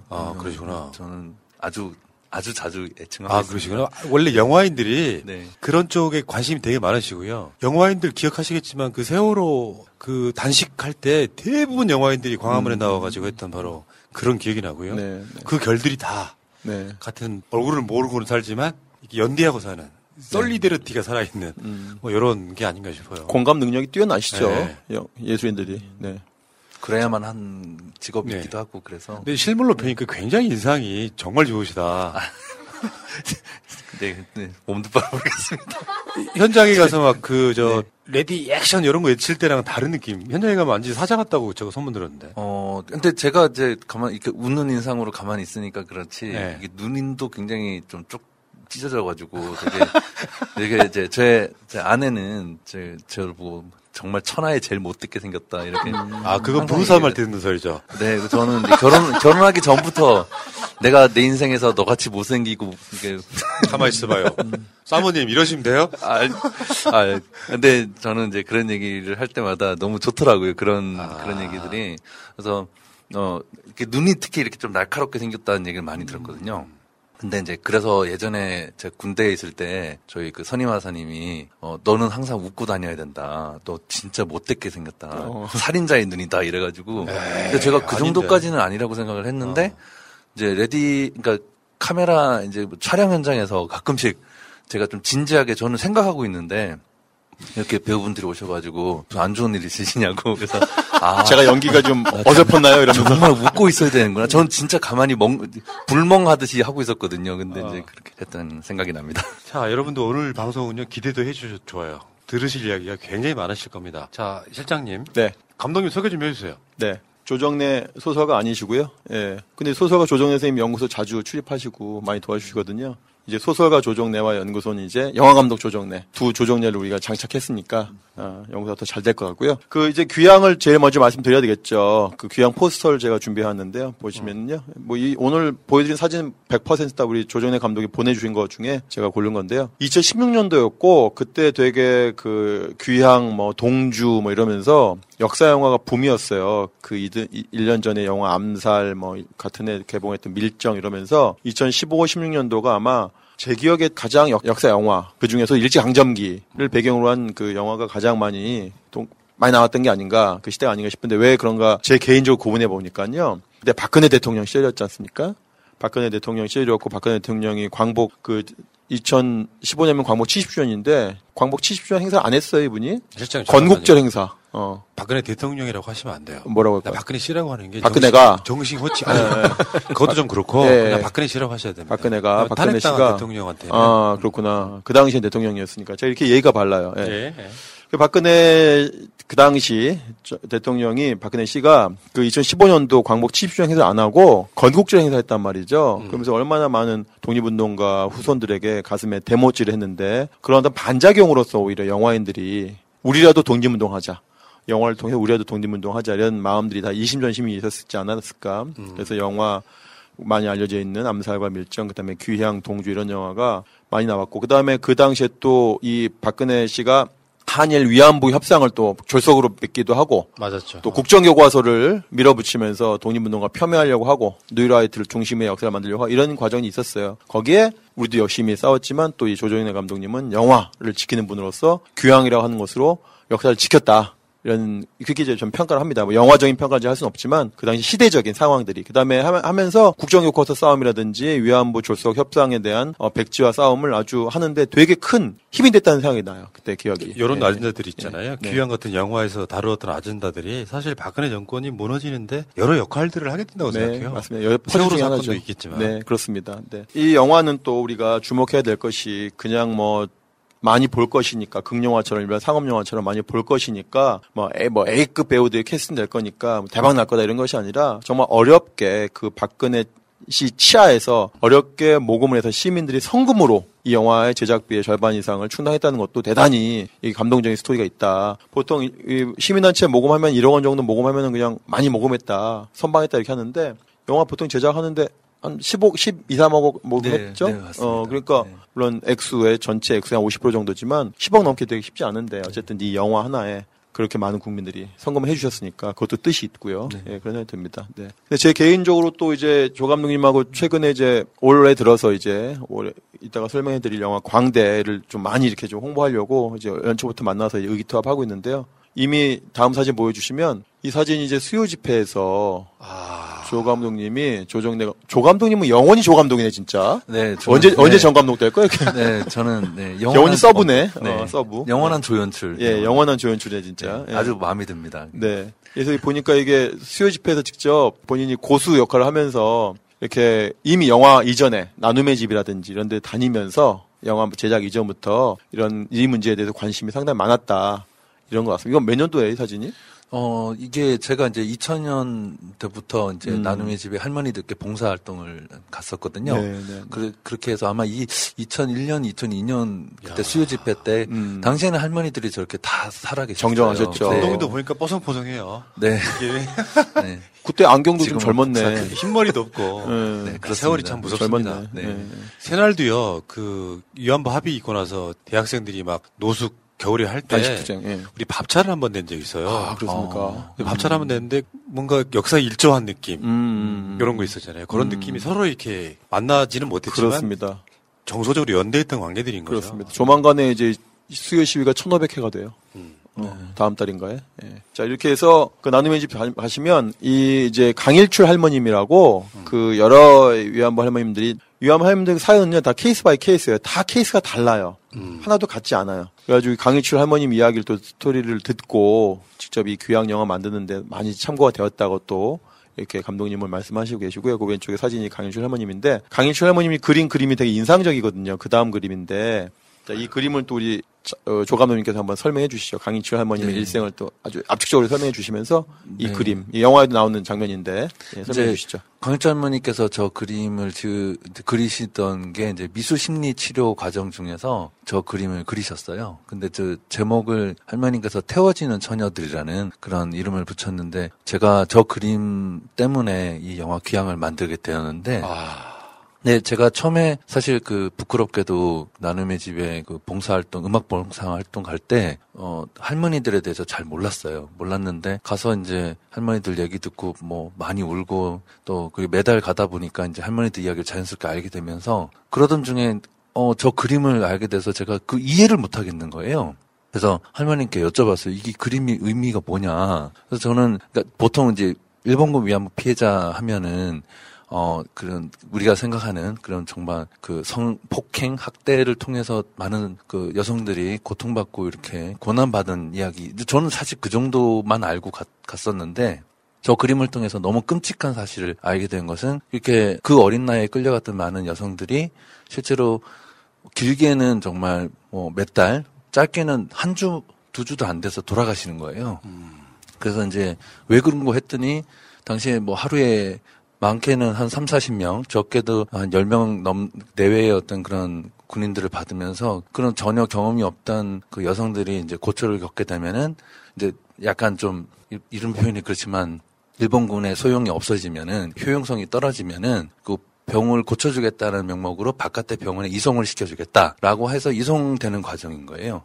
이송되는데 사실은 이송되는 게 아니라 아우슈비츠처럼 끌고 가서 저렇게 구덩이에다가 총살을 해가지고 다 불태우는 거예요. 그러니까 저게 시스템화 돼가지고 이제 당시에 무단장이라고 하는 위안소, 목단강 위안소에서 강일출 할머니께서 고초를 겪으셨는데 저 상태에서 할머니께서 탈출을 하시게 돼요. 그래서 뒤에 보면은 숨어있는 소녀들도 있고 그 당시에 이제 광복군들이 이제 들어와서 교전 상태가 벌어지면서 극적으로 이제 강일출 할머니께서 탈출하시게 돼요. 되는 일이 있었는데 이게 제가 저 그림을 보고 너무 충격을 받아가지고 그러니까 이건 사실은 지금 이제 할머니들께서 그런 증언에서 가장 많이 울부짖으시는 것이 거기는 위안소가 아니라 도살장이었다라는 표현을 하시거든요. 그 말씀이 뭐냐면 바로 저런 식의 시스템적으로 사람을 이용해서 그냥 물건 취급하다가 결국은 죽여버리는 거죠. 그래서 쓸모가 없으면 그러니까 그 사실을 이거는 세상에 알려야겠다는 생각을 너무 했고 또 그걸 이제 영화를 어떻게든 만들어야겠다는 생각을 하게 된 게 시작이었던 것 같습니다. 최근에 윤석열 씨 출마 선언을 할 때 한일 무역 전쟁 이런 네. 얘기에 네. 일본과 딜을 할 수도 있다 이런 얘기를 하던데 그래서 지금 무리하게 한일 무역 전쟁 일으켜가지고 마침 나라가 망한 것처럼 얘기하던데 사실은 그게 위안부 할머니에 관련된 뭐 법원의 판결 또는 징용들 판결 이런 거 있잖아요. 그럼 우리가 바라봤을 때는 일본이 저런 짓을 해놓고 반성하지 않고 아예 안 했다고 거짓말 치고 있는데, 그러니까 이런 프로그램을 할 때 보면은 저쪽에 저렇게 말하는 그 이야기가 너무 나쁘게 공감이 안 되게 들리는 거예요. 그러니까 왜 이게 사야 같은 프로그램이 중요하냐면은, 저는 그 윤석열 기자에게는 두 가지 생각했습니다. 왜 기자는 우리 국민들이 궁금해하는 걸 질문하지 않을까? 물론 여러 가지 질문이 있었지만, 왜 윤봉길 기념관에서 본인이 대권 출마선 했는가? 그럼 뭐 질문했어야죠. 무슨 관계냐? 그 다음에 그 위안부 문제, 한일 관계 얘기했을 때 한일 관계 현안들이 무엇이 있고, 당신이 지금 알고 있는 현안이 뭐가 있고, 그 현안들이 어떻게 해법을 갖고 있냐? 이걸 물어봤어야지. 질문을 안 해요. 어. 기자들이 모르니까. 그러면 윤봉길 기념관이 왜 했는지를 질문하고, 저 같으면 윤봉길 선생님에 대해서 생애에 대해서 짧게라도 한번 물어볼 수 있지 않습니까? 몇 년에 뭐 하셨고 하는지에 대해서. 그럼 윤봉길 기념 의사에 무엇이 본인한테 꽂혔길래 그것을 대관했냐를 물어봤어야 되는데, 그런 질문들을 하지 않았기 때문에 참 기자도 문제고, 그래서 이제 새나 같은 프로그램이 필요한 건데. 했어요. 그래서 우리는 윤봉길의 그 짧은 이야기를 했습니다. 네. 그래서 이제 그 현지 기자들 안 했으니까, 다른 기자들 안 했기 때문에, 그래서 그 현장에 있던 기자들이 문제라는 거고, 물어보지 않으니까 대답은 안 했고, 그러니까 국민들이 모르는 거죠. 그리고 한일 관계 문제가 있다 하는 것을 마치 우리가 잘못한 것처럼 얘기하고 있는데, 그 얘기를 왜 윤봉길 기념관에서 하고 있냐 이거죠. 말이요. 뭐 이런 것들이 참 답답했습니다. 네. 예. 하여튼 그 그림은 그렇고, 이제 강일출 할머님 이 그림 보시면 왼쪽 하단에 그 그림 한 번 더 볼게요. 그림을 보면 항상 그 그림 그린 사람이 이름이 나와 있거든요. 이분이 이름이 다 쓰죠. 왼쪽 하단. 집 있죠. 집이 있지 않습니까? 집, 철조망 있고 집이 있는데, 그 밑에 보시면 강일출이라고 한글과 왼쪽 하단에요. 예. 강일출이라고 한자와 한글로 쓰셨고, 보니까 2002년 2월에 그리신 것 같아요. 그러니까 19년 전 그림을 그리셨는데, 문제는 이제 19년 전이니까 기억력이 아주 생생하시지만, 이제 19년이 지났으니까 이 어르신에게 아마 같은 걸 질문해도 이런 말씀을 아마 하시기 어려울 거예요. 그만큼 지금 우리가 얼마나 그 당시 분들이 당했던 기억들을 후세들에게 알리는 것이 얼마나 중요한지를 다시 한번 이 그림을 보면서 알 수 있을 것 같습니다. 네. 예. 이제 그림들이 쭉 많은데, 이제 쭉 넘겨가면서 우리 감독님에게 우리 영화는 봤지만, 귀향 영화는 봤지만, 예. 이렇게 하나하나 좀 보면서 빨리빨리 좀 설명을 듣고 싶은데요. 예, 이건 이제 네. 그 주인공이죠, 주인공. 네. 여자 주인공의 아버지 역할을 정인기 그 선배님께서 맡아주셨고, 이후에도 저랑은 귀향에서도 함께 하시고, 이번에 광대에서도 또 함께 하신 배우님이신데, 제가 네. 정말 너무 좋아하는. 네. 근데 강일출 할머니께서 증언하실 때, 네. 저도 진짜 할머니께 한 정말 수백 번은 들은 것 같아요. 그래서 할머니 지금 약간 이제 연로하시고 약간 치매도 약간 오셔서 그럼에도 불구하고 할머니 뵈면은 항상 하시는 말씀이 있어요. 똑같은 말씀을 반복해서 하시는 말씀이, 나는 상주에서 꽃감집 딸이다. 그리고 나는 우리 아버지하고 너무너무 행복했다. 그리고 너무 귀여움받고 늦둥이로서 그런 너무너무 행복했던 시절에 대한 말씀을 하시면서 펑펑 우세요. 그리고는 좀 있다가 한 3, 4분 지나면 또 똑같은 말씀을 하세요. 그러니까 그렇게 행복하고, 나는 이 할머니께서 어느 시점에 그런 상처를 많이 받으셨나 봐요. 막 당신이 돈 없고 힘들고 팔려간 거 아니냐. 그런 이제 질문을 하는 사람들이 많았나 봐요. 근데 할머니가 이제 그런 질문에 굉장히 반발하면서, 나는 되게 사랑받는 이쁜 딸이었고 사실 납치돼서 끌려갔는데 무슨 소리냐라고 하시면서 아마 한이 맺히지 않으셨을까. 그래서 그런 말씀 들을 때마다 저는 너무 가슴이 아팠던 것 같습니다. 네. 한 사람의 일생을 그냥 짓밟아버린, 네. 그런 경우가 얼마나 많이 있었겠습니까? 네, 그렇습니다. 다음 사진 보시면은요, 예. 일본군이 등장하는데, 우리가 보통 보면 이제 일본군이 직접 또는 면사무소 면 직원들이 할당 받아가지고 이제 데려갔다, 트럭에 데려갔다 이런 얘기만 하는데, 저희가 친일명 사전을 냈는데요, 4,389명 있는데, 그 중에 일본군 위안소 경영자가 한 50여 명 됩니다. 아. 저희 사전을 잘 보시면, 다 조선인들이에요. 조선에 살다가 만주라든지 이런 데 가서 중국 가가지고 일본 위안소를 경영을 해요. 그게 저희가 현재 밝혀낸 명단이 한 50여 명 정도가 임명사전에 담겨져 있는데, 더 많이. 그러니까 우리가 그냥 단순히 일본 놈들이 상주 같은 아주 평화롭고 아름다운 마을에 와서 처녀들 데리고 갔다가 아니라, 데리고 간 다음에 현장에서 위안소를 운영했을 거 아닙니까? 상당 부분이 조선인이 운영합니다. 이런 부분도 우리가 좀 더 연구가 돼야 된다. 절대 일제강점기는 일본 제국주의가 혼자만 한 게 아니다. 조선인 친일파랑 같이 운영했던 시기가 바로 일제강점기 35년이다. 이걸 좀 알았으면 좋겠습니다. 납치해 가는 장면이죠. 네, 이제 납치해 가는 장면이고, 예, 이렇게 해서. 혹시 강일출 할머님은 어떻게 납치되셨다고 합니까? 강일출 할머니께서도 그때 그 마루 위에서 놀고 있다가 잠깐 이렇게 나오라고 해서 어디 오라고 해서 갔대요. 갔더니 그 길로 그냥 잡혀가신 거예요. 그리고는 어디 공출 간다 이래가지고 이제 해서 갔는데 그냥 영영 그리부터는 이제 가족들을 못 보게 되신 거죠. 그러니까 실제 그 당시에 그 부모님들이 자기 딸이 없어지니까 위안부를 끌려왔는지 모르고 그냥 행방불명된 걸로 아는 분들도 많아요. 네, 예, 예. 실제로 나중에 이제 제가 알기로는 나중에 다 이제 중국에서 그 돌아가신 줄 알고 그 여기 한국에 있는 가족들은 또 실종 신고를 하고 사망 처리가 돼요. 그래서 실제로 나중에 귀국하셨을 때 이분들이 국적 회복을 해야 되잖아요. 이게 이제 주민등록증이 이제 말소된 상태니까. 네, 말소가 돼서 그걸 하는, 계속 재판을 하는 거예요. 예. 재판을 통해서 주민등록증을 받는 날, 그걸 주민등록증 들고 펑펑 우세요. 너무 이제 막 이게, 그러니까 당신들이 사실 버려진 것도 아니고, 물론 여러 가지 케이스가 있었습니다만, 뭐 강일철 할머니나 진짜 박옥선 할머니나 다 모두가 비슷한 케이스인 게 약간 유괴 납치 경우가 많습니다. 굉장히. 약간 뭐 와서 어디 가자 해서 따라갔더니 그렇게 그날로 이제 영영 이별이 된 케이스도 많고, 그다음에 뭐 그 취업 사기도 굉장히 많았고요. 그리고 아까 말씀드렸듯이 우리 영화에서도 나오지만 거기 앞 일본군이 뒤에 있고 앞에 그 조선인이 한 명 앞장 세워서 그 조선인이 이제 그 모집을 하고 다니는 뭐 그런 모습들도 업자 역할을 한 거죠. 위안소 운영자로. 이게요. 그러니까 이런 이야기 꼭 드리고 싶어요. 다른 면에서. 전쟁이라고 하는 게 일어나는 것은 어쩔 수 없다고 치고, 그 중에 가장 먼저 이제 비난받는 게 총을 들지 않는 민간인 학살하는 거거든요. 근데 그보다 몇 차원 더 높은 이야기예요. 그렇죠. 이 이야기는. 그러니까 네. 이 반인륜적 범죄의 대표적인 모습 중에 하나거든요. 네, 네, 네, 네. 가족들 입장에서 보면 내 딸이나 동생이나 누나가 이런 식으로 납치돼가지고 전쟁 위안부로 역할을 한다는 거 상상이나 해볼 수 있겠습니까? 근데 우리나라에서만 이게 발견된 사건이 아니잖아요. 전 세계적으로 발견된 사건이잖아요. 네, 네. 본인들은 없었다고 얘기하지 않습니까, 지금?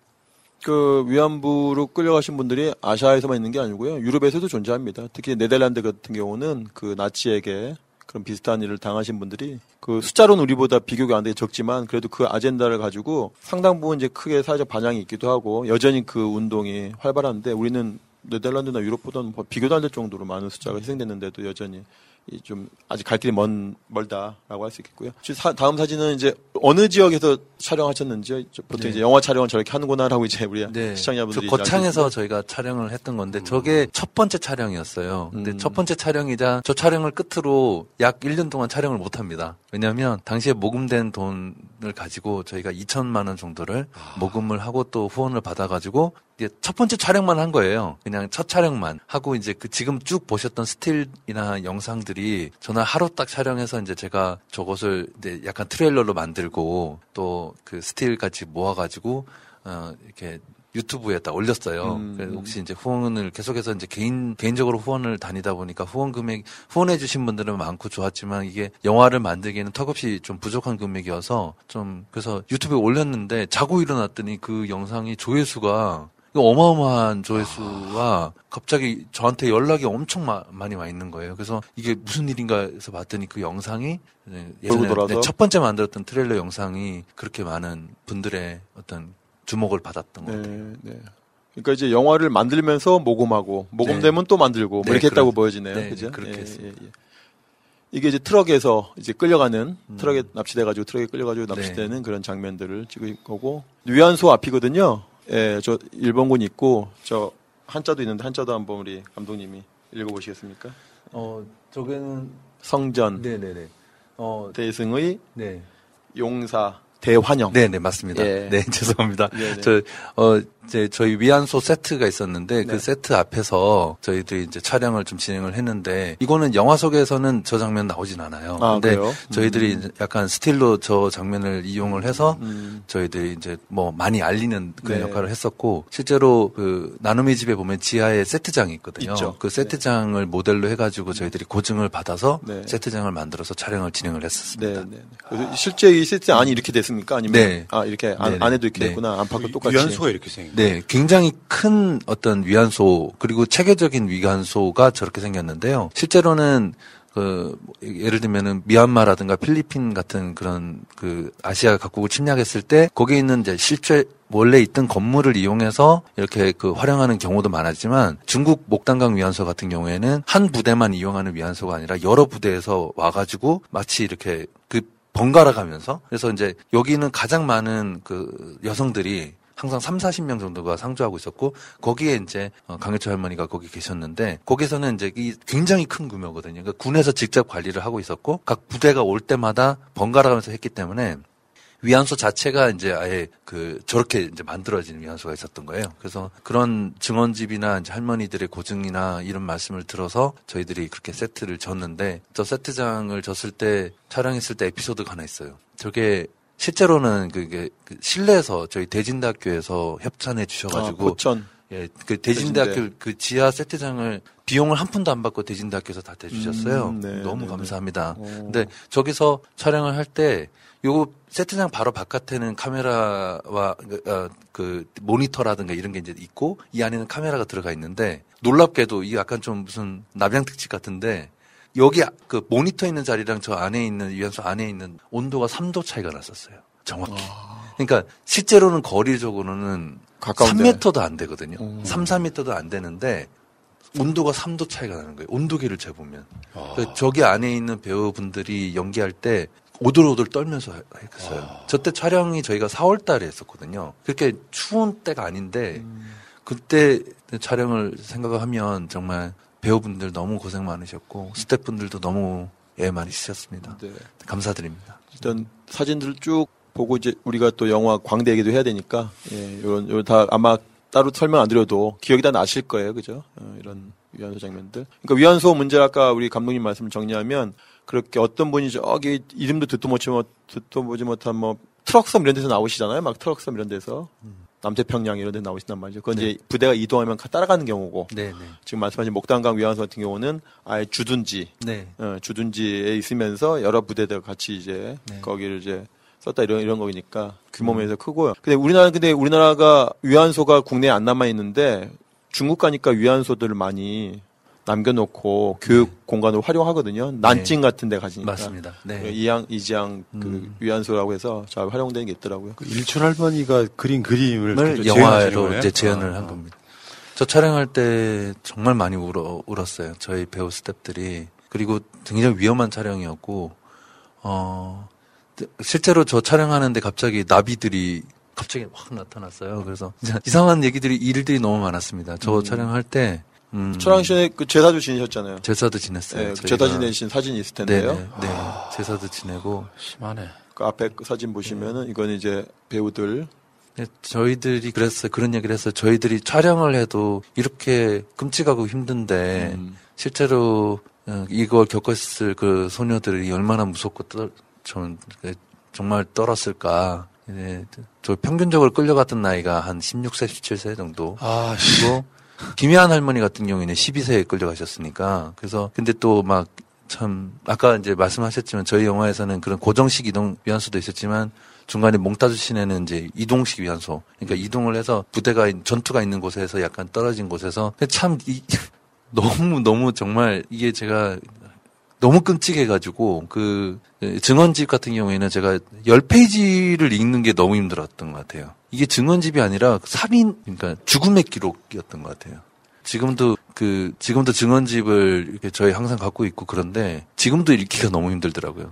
제가 감독님은 네. 지금 대한민국에서 위안부 문제에 대해서 디테일을 가장 많이 하시는 분 중에 한 분이시겠네요. 영화 감독 중에서 제일 잘 알겠죠? 영화 감독 중에서는? 저보다도 훨씬 더 잘 알고 계시는 분들이 분명히 계실 거고 많이 계시지만 저는 다만 어쨌든 계속 그 할머니들을 뵙고 또 먼저 시작이 영화 감독으로서가 아니라 봉사자 중에 한 명이었기 때문에 그래서 그 계속 할머니들과의 관계를 지금도 맺고 있고 또 할머니들께서 이제 몇 분 살아계시지 않고 그리고 이제 지금 시절이 우리가 굉장히 그런 부분에 대해서 전 국민이 정말 관심 가져서 이렇게 애써서 여기까지 오긴 했지만 아직 사실 이 문제가 해결되지 않았거든요. 그래서 어떻게든 좀 이 부분에 대해서도 반드시 역사적인 해결과 일본의 사과 배상이 반드시 필요하다. 저는 이제 네 그렇게 생각합니다. 그러니까 윤석열 씨 이야기에 또 화가 나는 게 이런 지점이거든요. 역사가 어느 정도 국민적 정서에서 마무리가 되면 상관이 없을 텐데 역사가 완결이 안 되니까 저런 식의 똑같은 도발을 계속하고 있거든요. 현실은 모른 채. 오히려 지금 그런 발언들을 외국에서 하면야 영어나 일본말로 하면 우리가 못 알아듣지만 한국인이 한국말로 위안부 부정하는 일들이 지금 더 많아졌거든요. 이런 현실이 위에 있는데도 윤석열 씨가 그런 발언을 하니까 저 사람의 역사인식이 어디 가 있는지 정말 아픈 피해자분들과 공감하고 있는 것인지에 대해서 의문을 갖습니다. 네. 근데 이제 그 감독님이 네. 그 2001년부터 그 나눔의 집 자원봉사 네. 다니셨잖아요. 네. 9학번이시잖아요. 네네. 네. 그럼 나이 30 정도 때부터? 제가, 그렇죠. 네, 그렇습니다. 제가 지금 49이고, 때가 30대 초반에. 계산을 못하겠네. 네, 네, 네. 굉장히 대학 졸업하고 난 다음에 네. 제가 바로 이제 졸업하자마자 바로 바닥소리라는 단체를 만들어가지고 할머니들께 2000년도에 결성하고 2001년부터 할머니들께 봉사활동을 매달 갔었거든요. 네. 네. 봉사활동은 뭐 하셨어요? 가서 저는 판소리 고수로서 할 때는 제가 재롱잔치 하셨군요. 영화 예 그렇죠. 영화 감독이기도 한데 그 국악에서 보면 판소리 할 때 옆에 북치는 사람 있잖아요. 네, 고수. 그걸 고수라고 하는데 자격증 있으시잖아요. 지금은 이제 이수자로 이렇게 이분이 고수예요. 전문 고수예요. 그래서 네. 이렇게 감독 때려치면 고수해도 돼요. 아 실제로 사실 대한민국 감독님들 중에 영화에서 돈 벌 수 있는 감독님은 손에 꼽을 정도고 두 잡, 쓰리 잡을 다 해야 되니까. 네, 저도 제가 아는 감독 형님들 다 대리 기사 지금도 많이 하고 계시고 그리고 이제 저 같은 경우에는 그래도 그 참 그런 기술을 하나 이렇게 좀 취미로 시작했지만 나중에는 너무 이제 좋아하게 돼서 공연으로 먹고 살았어요. 아내도 집안도 그렇게 해서 이렇게 건사해서 하면서 이제 살면서 조금씩 이제 이 영화를 만들려고 노력을 해왔던 게 14년 걸린 거죠. 네, 네. 14년 동안 정말 고수하면서 그죠 생계를 하면서 영화의 꿈은 그다음에 본인이 생각했던 그 강일출 할머님을 포함한 위안부 네. 할머님들 이야기를 꼭 영화를 만들겠다 이런 집념을 그러니까 수십 년 동안 간직하시고 빛을 본 거예요 이게요. 그렇죠. 네. 네. 남들은 그냥 뭐 위안부 문제가 뭐 많이 알려져 있으니까. 듣보잡처럼 나타나는 게 아니다. 이런 말씀을 제가 꼭 드리고 그러네요. 싶어요. 예. 자, 이제 사진 또 보시면, 여배우들 중에 손숙 배우님? 네. 그죠? 손숙 배우님하고 또, 네. 그 전에 또 다른 여배우님 한분 계시던데, 네. 원로 배우님 중에, 이제 참 고맙잖아요. 손숙 네, 배우 같은 정말 이런 분들이 네, 와서 네, 해주시니까. 정말 감사하죠. 사실, 네. 손숙 선생님이나, 백수련 선생님 같은 경우에는. 이 배우님 성함은 네, 얼굴이 너무 낯익은데. 네. 아, 지금은 개명하셨고요. 네, 당시에는 이제 백수련 선생님. 백수련. 네, 선생님이신데, 정말, 진짜 두 분이 우리 영화의 무게를 잡아주지 않았더라면 어땠을까, 네. 좀 생각을 하는 게, 그 중에서도 또, 정말 두 분 다 너무 대단하시지만, 손숙 선생님 같은 경우에는 자기는 절대 돈 받지 않겠다. 이렇게 말씀하셨어요. 그래서, 그래도 보통 보면은 그래도 조금은 저희가 어떻게든 마련해서 드린다고 했는데 엄청 혼났어요. 선생님한테 무슨 소리냐고 내가 이거를 나도 할머니들께 내가 할 수 있는 일은 이거밖에 없어서 한다 이렇게 하셨고 그래서 이제 영화가 나중에 잘 된 다음에 저희가 선생님께 그래도 그 개런티를 드렸어요. 드렸더니 받았으니 그럼 할머니들한테 기부하겠다고 기부하셨어요. 근데 우리 세력들은요 그런 분들 많아요. 네. 본인이 뭐 돈이 많아서가 아니라 이걸 돈 받고 하는 것에 대한 죄스러움이 있는 거. 충분히 이해합니다. 네. 자 다시 한번 이 기회에 손숙 배우님 네. 이런 분들에게 감사드리고 모든 질병의 발병 원인은 면역력 저하입니다. 식약처로부터 첨단 바이오 의약품 제조 허가를 얻은 면역세포 치료제 연구회사 노보셀 바이오 면역세포 연구팀이 3년간의 연구 끝에 개발한 NK 플러스 면역 증강에 도움을 주는 NK 플러스.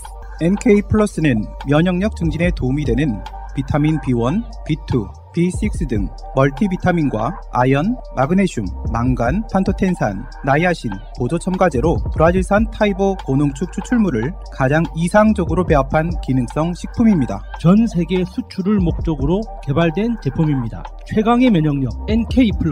하루 2알 온 가족이 함께 복용하세요. 검색창에 NK+를 검색하세요. NK 타이보 관계회사 첨단 바이오 의약품 제조사 노보셀 바이오. 브라질 아마존 지역에 자생하는 식물로 신의 선물이라 불리우는 타히보. 그 타히보의 껍질에서 고온 추출된 타히보 차. 면역세포를 연구하는 사람들이 추천하는 최고급 차.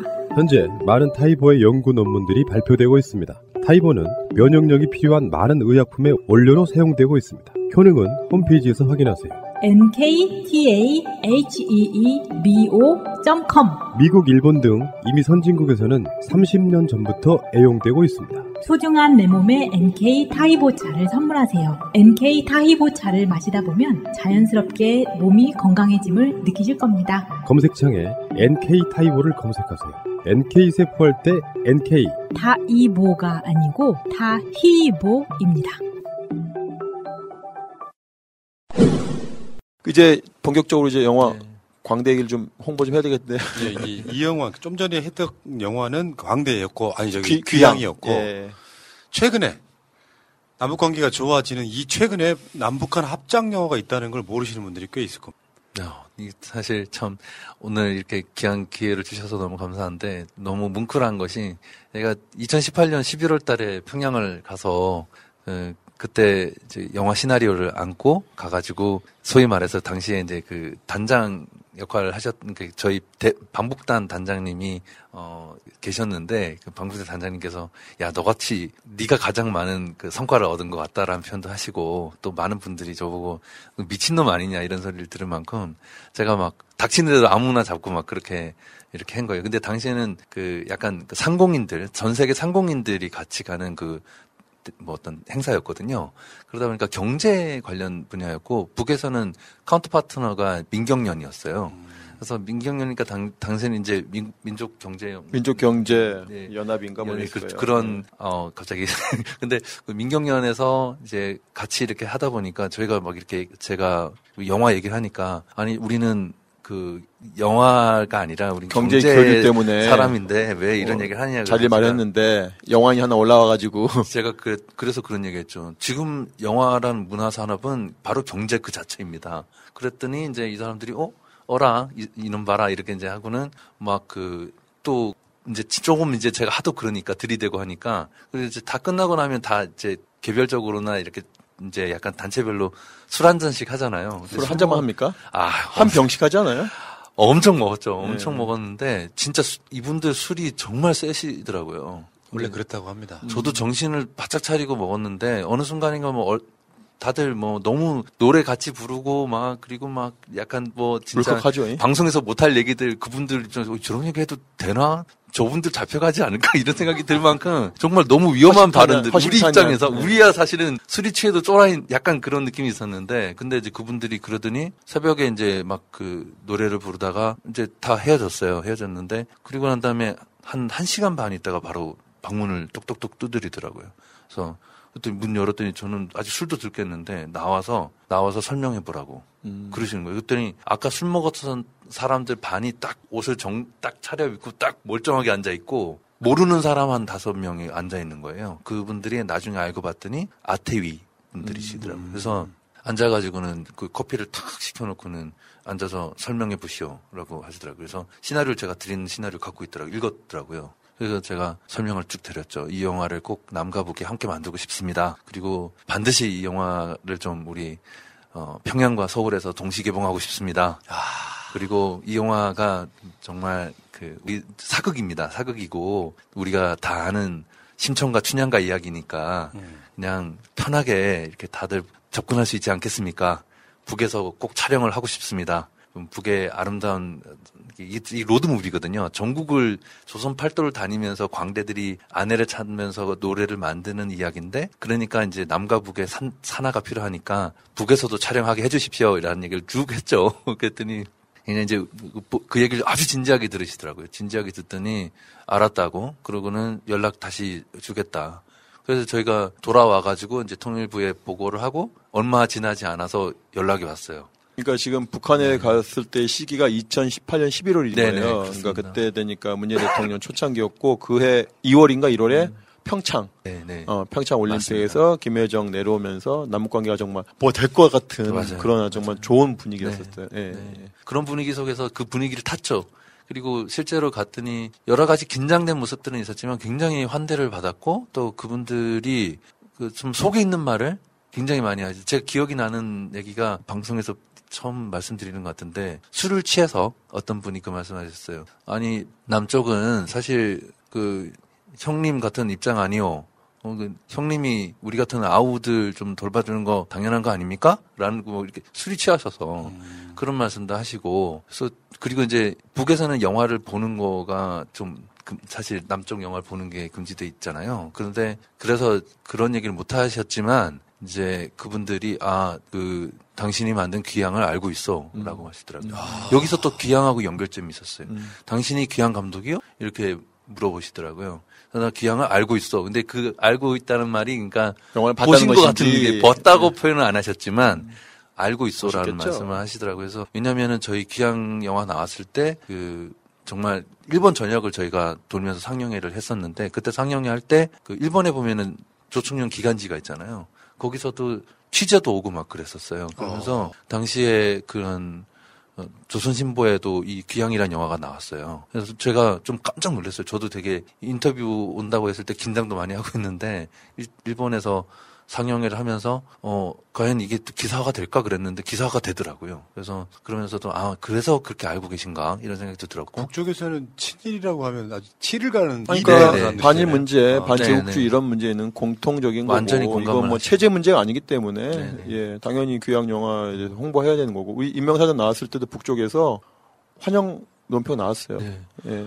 또 기사가 나왔는데 한 면 전체가 나온 거예요. 예. 그 기사가 짧게 단신으로 나온 것도 아니고 제가 인터뷰를 요코하마에서 이렇게 저 시사회 하고 인터뷰를 했는데 그분은 어쨌든 제일교포시긴 하지만 어쨌든 그 이제 어떻게 보면은 조선신보 기자니까 네, 조총련 계열에 그러니까 네. 이게 막 그 좀 이렇게 좀 되게 좀 긴장을 많이 했는데 또 그래도 오늘 말씀드린 내용들 쭉 말씀드리니까. 그 기자님이 인터뷰하다 눈물도 훔치시고 영화도 너무 잘 봤다고 하시면서 이제 했는데 그게 이제 아마 기기가 돼서 귀향 때문에 광대로 연결되는 그 과정이 굉장히 부드러웠던 것 같아요. 그러니까 검증된 거지 감독이. 네. 조선일보하고 조선신보가 이렇게 다르네요. 뭐 같은 조선인데. 아. 예. 뭐 이후에 이제 되게 굉장히 빠른 속도로 협상이 진행이 됐습니다. 그래서 북경에서 저희가 몇 차례 만나면서 또 저희 또 나가고 오갈 때 통일부 직접 들어가서 제가 보고도 드리고 그러면서 이제 했는데 통일부에서 기대를 되게 많이 하셨어요.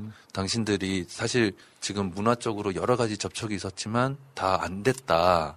그 주무관님이 그러니까 당신들 이거 좀 잘하면 저희들도 좀 정책적으로 뒷받침하겠다는 말씀도 해주셨고 그래서 가서 이제 얘기를 했더니 그 협상 과정이 굉장히 정말 어려웠거든요. 근데 어려웠는데도 굉장히 뭐라고 해야 돼? 진지하고 술술술 잘 풀려나가고 근데 그분들이 굉장히 열의를 가지고 하셨기 때문에 결국은 합의에 이를 수 있었던 것 같습니다. 일단은 우리가 9월 개봉이신데 일단 오늘 남은 시간이 20분밖에 없으니까 빨리 광대 영화 네. 스포를 좀 해야 되는데요.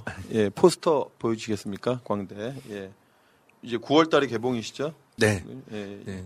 9월 초에 개봉을 앞두고 있고 사실은 작년 7월 달에 개봉을 했었습니다. 했는데 소리꾼이라는 제목으로 개봉을 했었는데 당시에는 이제 저희가 아까 말씀드렸듯이 이제 협상 합의를 하고 난 다음에 2019년 4월 달에 저희가 원래 이제 헌팅을 가기로 했어요. 북에 10명에서 15명 정도 인원을 꾸려서 가기로 약속을 했고 하노이 산하를 찍기 위해서 네네네. 네. 미리 가서 좀 촬영을 해야 되잖아요. 근데 하노이 북미 정상회담이 이제 합의 불발이 되면서 급격히 이제 그러니까 남북 관계나 분위기가 확 식어버렸죠. 완전히 경색이 이제 국면이 됐는데도 근데 그럼에도 불구하고 저희들은 계속 이제 전화나 여러 가지 접촉을 했는데 그러면서 4월 달에 들어가는 건 일단 무산됐지만 좀 기다려 보자. 무슨 좋은 일이 있지 않겠느냐. 그랬는데 좋은 소식은 이제 그다음부터는 없었던 거죠. 그래서 저희가 혹시나 이거 계속 기다리다가는 안 되고 언젠가 또 갑자기 또 저희가 들어가서 우리가 촬영할 수 있으니 준비를 해야겠다고 해서 저희들이 일단 제일교포 감독님을 통해서 북에 들어가서 3주 동안 헌팅 촬영을 진행을 먼저 했습니다. 근데 이제 이 영상을 혹시나 모르니까 제가 어떻게 보면은 혹시나 하는 마음에 4K 촬영을 했어요.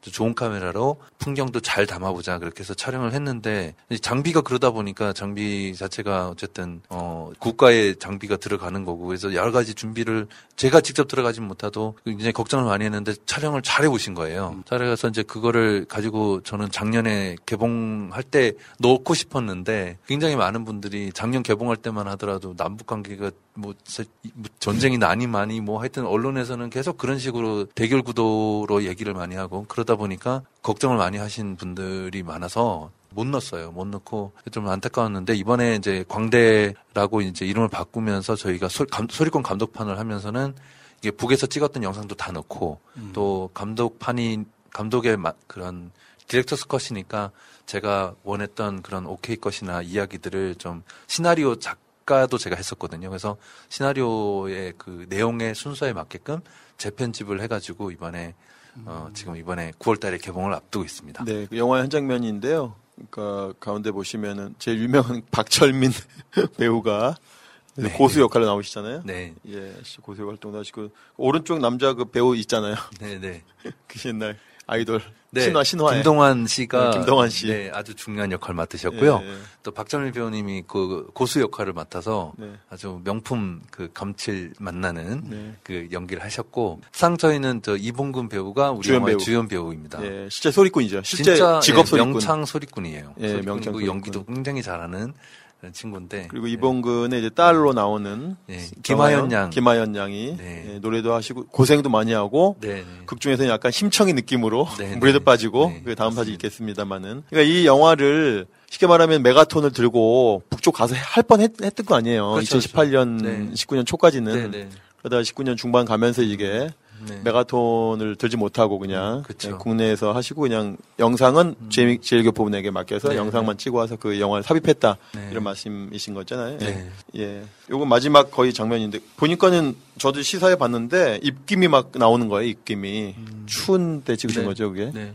작년 재작년에 이제 저희가 촬영을 하고 했는데 그때도 그렇게 추운 그 계절이 아니었는데도 갑자기 온도가 내려가고 요새 이제 기후 변화 문제로. 지금 막 그런 문제가 있어서 그런지 그런데도 배우분들이 집중도가 너무 높아서 진짜 연기를 잘하셨고 저때 이봉근 배우님이 네. 몇 분 정도를 쫙 그냥 네 거의 한 테이크로 했고 저희가 이제 약간 음악 영화의 외피를 가지고 있는데 영화 전체적으로 모든 거의 99% 넘게 현장 사운드를 그대로 사용을 네. 했습니다. 아. 그러다 보니까 이제 현장에서 노래를 다 직접 이제 노래를 하고 음악 감독님도 항상 상주를 했어요. 그래서 약간 이게 판소리 영화다라고 오해하실 수 있는데 영화 보시고 나면 아, 그게 아니라 판소리뿐만 아니라 전국 조선 8도의 민요도 다 들어가 있고 또 무엇보다 가장 중요한 정말 좀 탄탄한 어떤 그런 이야기를 드라마적인 이야기를 잘 구축하려고 최선을 다했습니다. 예, 네. 마치 그 느낌이에요. 서편제만큼 히트했으면 좋겠다. 네 맞죠. 의미가 크게 담겼고. 아 그럼요. 네. 남북 관계가 다시 좋아지면 진짜로 평양에서 개봉했으면 좋겠다. 네. 이런 생각이 드네요. 아. 그리고 그 이제 뭡니까 이제 그 전의 장면은 이제 우리 심청전처럼 네. 이제 중국 상인에게 팔려가잖아요. 네, 네. 그 장면이 이제 앞에 사진이었던 거고 아버지를 위해서. 그 다음에 이제 요건 이제 물속에 네. 실제 이제 심청이 보면은 이제 물속 빠지는데 네. 물속에서 촬영한 장면을 찍은 거잖아요. 네, 맞습니다. 그 아역 배우가 네, 네, 맞습니다. 이거 아주 그냥 되게 우리 조 감독님이 되게 안타까워하셨다는데 말씀해 주시죠. 이게 이제 중간에 보면 인당수에 이제 물에 청이가 빠지는 장면이 있고 한국 사람이라면 모르는 사람이 없을 정도의 유명한 이야기잖아요. 우리 심청전은. 근데 그 많은 관객분들이 그 장면들을 보면서 이게 그 어떻게 보면 심청전의 실사판이잖아요. 이걸 실제로 보니까 너무 충격적이다는 표현을 많이 하셨어요. 제 오늘도 이제 여기 제 아내가 다 안에 있는 복주머니 나오는 그런 연꽃 같은 것도 다 이렇게 직접 이렇게 손와서 만들어주는데 또 귀향 때는 개불놀이기를 다 만들고 이번에 이렇게 복주머니 했는데 이게 연꽃이거든요. 그래서 청이가 이제 떨어지면은 실제로도 그 이야기 속에서도 연꽃이 이렇게 나중에 연꽃 속에서 청이가 다시 이제 태어나지 건져지게 되잖아요. 왕비로 금요환영하시니까 네, 그렇게 되는 과정인데 그 연꽃이 우리 영화의 중요한 어떤 포인트로 나와요. 근데 연꽃이 상징하는 게 뭐냐고 얼마 전에 관객분들이 질문을 주셨어요. 되게 나이 어린 대학생분들이셨는데 근데 이게 제가 그분들한테 일단은 공식적인 답변을 먼저 드리고 가서 식사하는 자리에서 잠깐 들어가기 전에 제가 그분들한테 감독의 진짜 의도를 말씀을 드렸어요. 거기 안에 보면은 청이가 이제 어린 아이가 어떻게 보면은 부모님을 위해서 그리고 효심 있는 청이가 물에 빠져서 그런 얘기가 우리가 알고 있는 그런 얘기지만 실제 영화 보신 분들은 그런 함의만 담고 있지는 않거든요. 근데 어른들의 모든 것을 마치 안고 그 대신해서 이렇게 정말 본인의 의지로 뛰어드는 듯한 이런 모습들이 이제 연출이 되는데, 근데 그런 것들 다 차치하고 물에 떨어지면서 이제 연꽃이 다 감싸서 이렇게 연꽃이 청이를 싹 이렇게 안는 모습이 있어요. 근데 그 장면의 의미는 그 연꽃도 사실은 다 황금 연꽃 노란색을 띠고 있거든요. 지금 우리 선생님께서 이렇게 항상 하고 계시는 세월호. 네, 그걸 저는 연꽃이 청이를 감싸는 것은 우리 아이들을 에어포켓으로 싸는 장면이라고 저는 생각을 했고, 그래서 처음부터 제가 배우분들 다 모셔놓고 그 장면에 대한 설명을 드렸어요. 드렸더니 어떤 분이 좀 걱정을 하시더라고요. 또 이렇게 또 정치적으로 휘말리지 않나. 근데 저는 그랬어요. 제가 그분이 걱정하신 건 너무 감사하고 맞는 말씀이실 수도 있는데, 저는 세월호 문제만큼은 전혀 정치랑 상관없는 문제다. 이거는 그래서 저는 이제 그 장면을 미리 설명을 꼭 드리고 가지 않으면 안 되는. 그래서 두 가지를 저는 말씀드렸어요. 모든 배우분들한테 북에 들어가서 촬영할 수 있다. 첫 번째가 그거였고, 두 번째는 인당수에서 떨어지는 부분은 제가 직접 브리핑을 했거든요. 브리핑하면서 이 장면은 제가 그런 마음으로 만들었습니다라고 말씀을 드렸죠. 예. 나중에 또 숨겨진 것들이 약간 소름이었어요. 계속 보실까요? 네. 지금 저 소녀 배우가 갖고 있는 밑에 복주머니 밑에 네네. 감독님하고 똑같은 그게 연꽃입니다. 제 연꽃이죠. 네, 제 아내이자 이혜진 작가가 직접 수놓은 거고 이렇게 저도 항상 차고 다닙니다. 그러니까 여기는 세월호가 포함되어 있다는 거예요. 네. 조정래 감독님이 이제 그 영화로만 먹사기 힘드니까 고수 역할을 하셨고, 사모님이 이 자수 전문가예요. 네, 그래서 이 사진의 가장 마지막에 나오겠지만 이 직접 만들어서 이렇게 소품으로도 쓰시고 하실 정도의 전문가셔서 그걸 이제 소품에 넣으신 거고, 여기 역시 그 여배우랑 같이 나온 이유리 씨, 우리 갓난이 역할 주인공을 하셨던 이유리 씨인데, 저 이유리 배우님은 제가 너무 사실 옛날 이유리 씨가 처음에 데뷔했을 때부터 좋아했던 배우거든요. 왜 좋아하셨어요? 그냥요.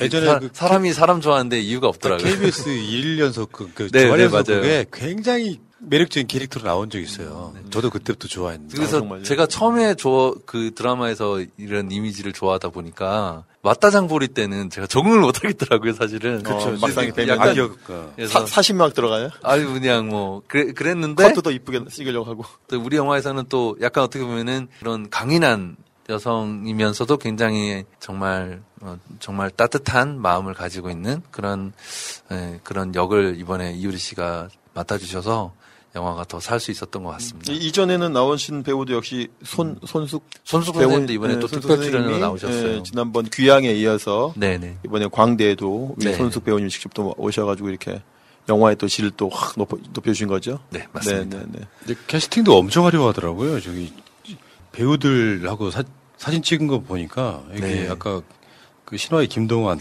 김철민도 나오고 이유리 씨도 나오고. 네, 맞아요. 김민준. 네네네. 오. 정말 내노라는 그런 연기파 배우들이 다 오셔서 하셨는데, 영화제 감히 말씀드리지만 정말 재밌습니다. 네, 진짜. 그러니까 이 배우들이 감독은 별론데 이 배우들이 다 흔쾌히 오케이 한 이유는 북쪽으로 갈 수 있다. 그것 때문에 오케이 한 거 아니에요? 감독보다는? 그렇게 다 동의를 하셨는지는 모르겠지만 하지만 미리가 저희들 다 미리 말씀드렸거든요. 이럴 수 있는데 괜찮겠냐. 다 오케이를 해주셨고, 실제로 그걸 바라던 분들도 많았어요. 누구라고 말씀 못 드리겠지만 여기 나오신 분들은 기본적으로 우리 정서랑 똑같으신 분들이라고 보면 되겠네요. 남북평화원하고 그럼요. 세월호 아파하고 친일 싫어하고 그런 브리핑을 다 받고 캐스팅에 응하신 거니까 동의하신 분들이죠. 맨 왼쪽에 이제 박철민 배우님이 가장 적극적이지 않았을까 생각드는데. 아유, 물론이죠. 네.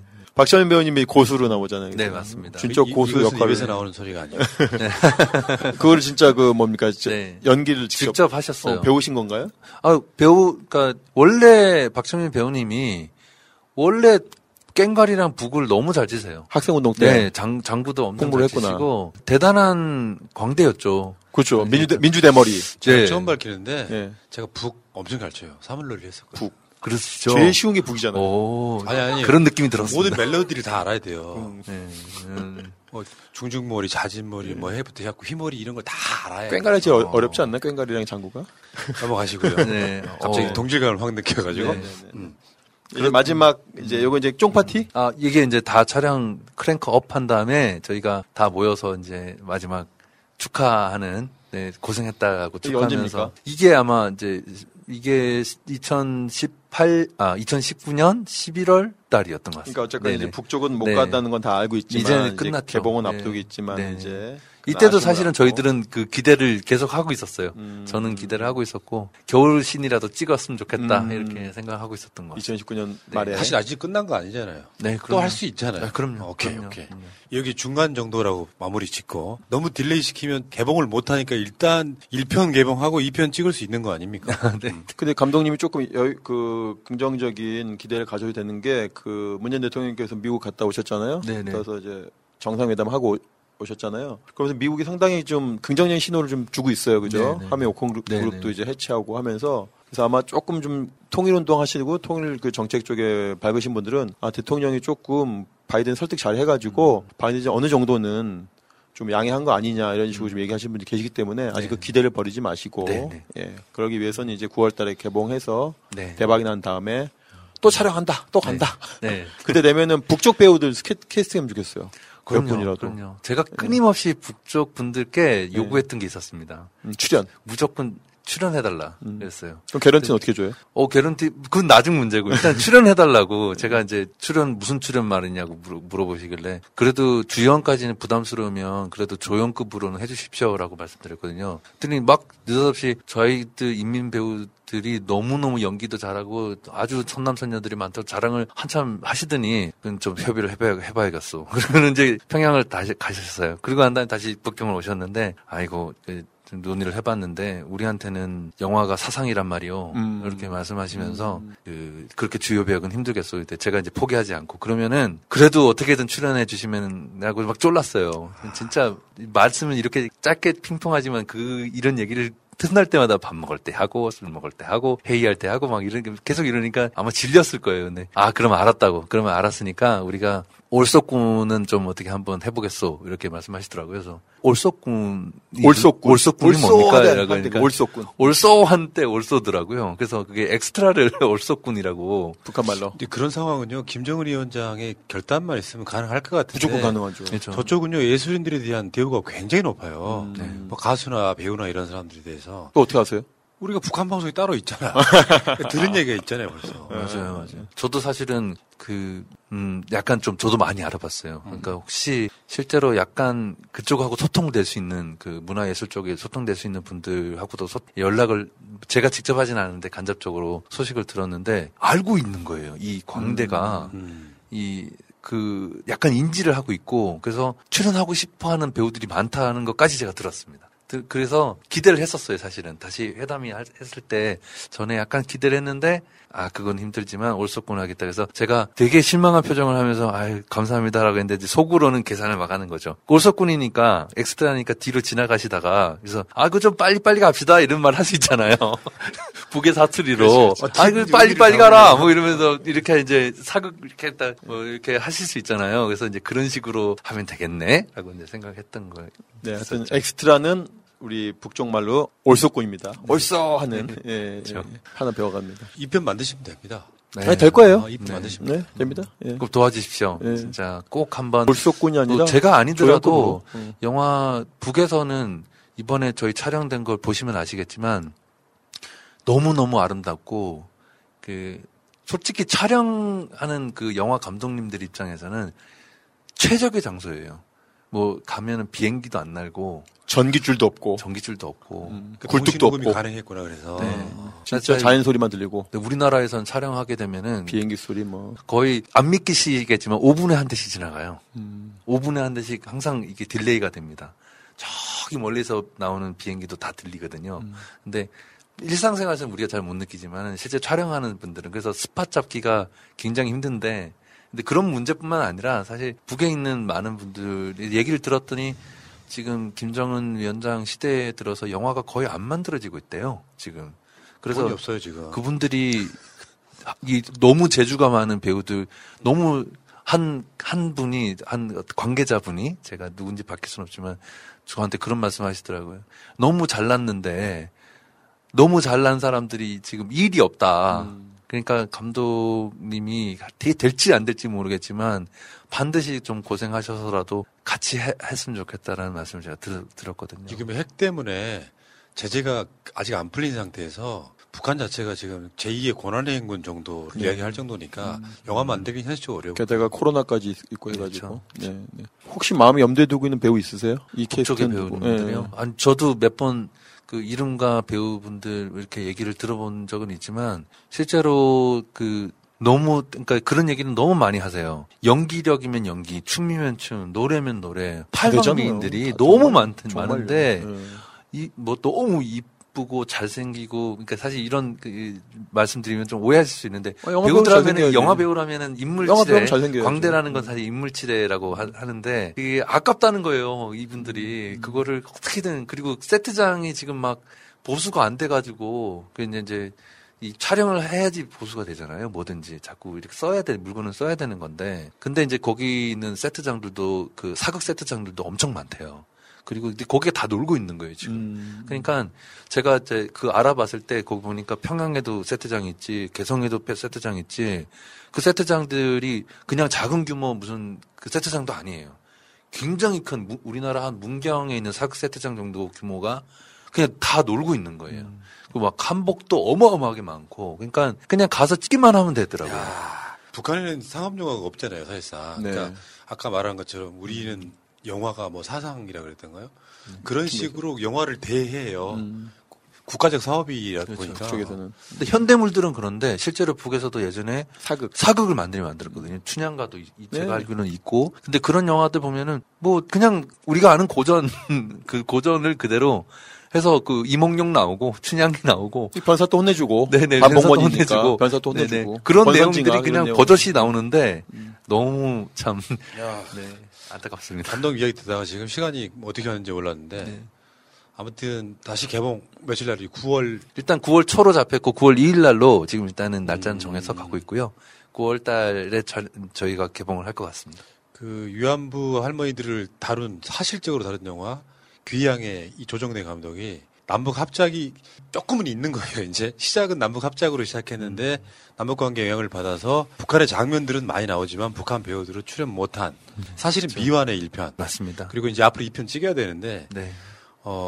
여러분들이 아까 그 귀향에서 나왔던 위안부 관련한 영상들 그러니까 장면들 몇 개만 기억들 하셔도요. 제가 봤을 때는 오늘 방송 남겨가시는 거고 뭔가 좀 뭔가 더 해야 되겠다라고 하는 간절함이 생기는 네. 그런 인터뷰였습니다. 네. 그럼 이제 뭐 앞으로 또 다른 뭐 영화 계획 같은 거 있으십니까?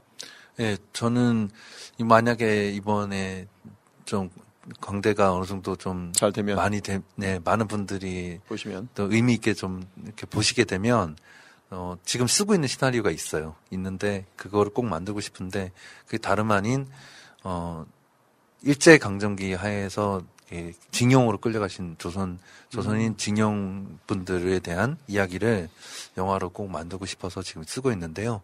특히 일본 북해도 홋카이도 쪽에 있는 아이누족들이라고 거기에 원주민들이 계신데 그분들이 일제에 의해서 굉장히 많이 핍박받고 또 나치가 저질렀던 가장 그런 그 만행 중에 인종학적인 그런 만행들이 있잖아요. 그래서 아이누족들을 열등한 민족으로 규정하고 그냥 그 사실 학살에 가까울 정도로 탄압을 했던 역사가 있는데 그 아이누족들이 조선 징용인 가족들 그러니까 아이들을 다 돼지의 아이들이라고 해서 다 돌봐주고 키우고 했던 역사를 제가 귀향 상영회 북해도 상영회 때 그 사실 알게 된 거예요. 그거를 일본인 그러니까 조선인 유해 그 땅에 그래 묻혀 있는 그 유해들을 다 발굴하시는 그 일본인 노교수 한 분 그리고 스님 한 분 그리고 사학자 한 분이 귀향 영화를 보시고 다 일본 국적이신데 그분들이 꼭 이 아이누 이야기를 통해서 아이누가 가졌던 그런 평화에 대한 메시지를 당신이라면 영화를 만들 수 있지 않을까 하는 생각이 든다. 그렇게 부탁을 하셨는데 제가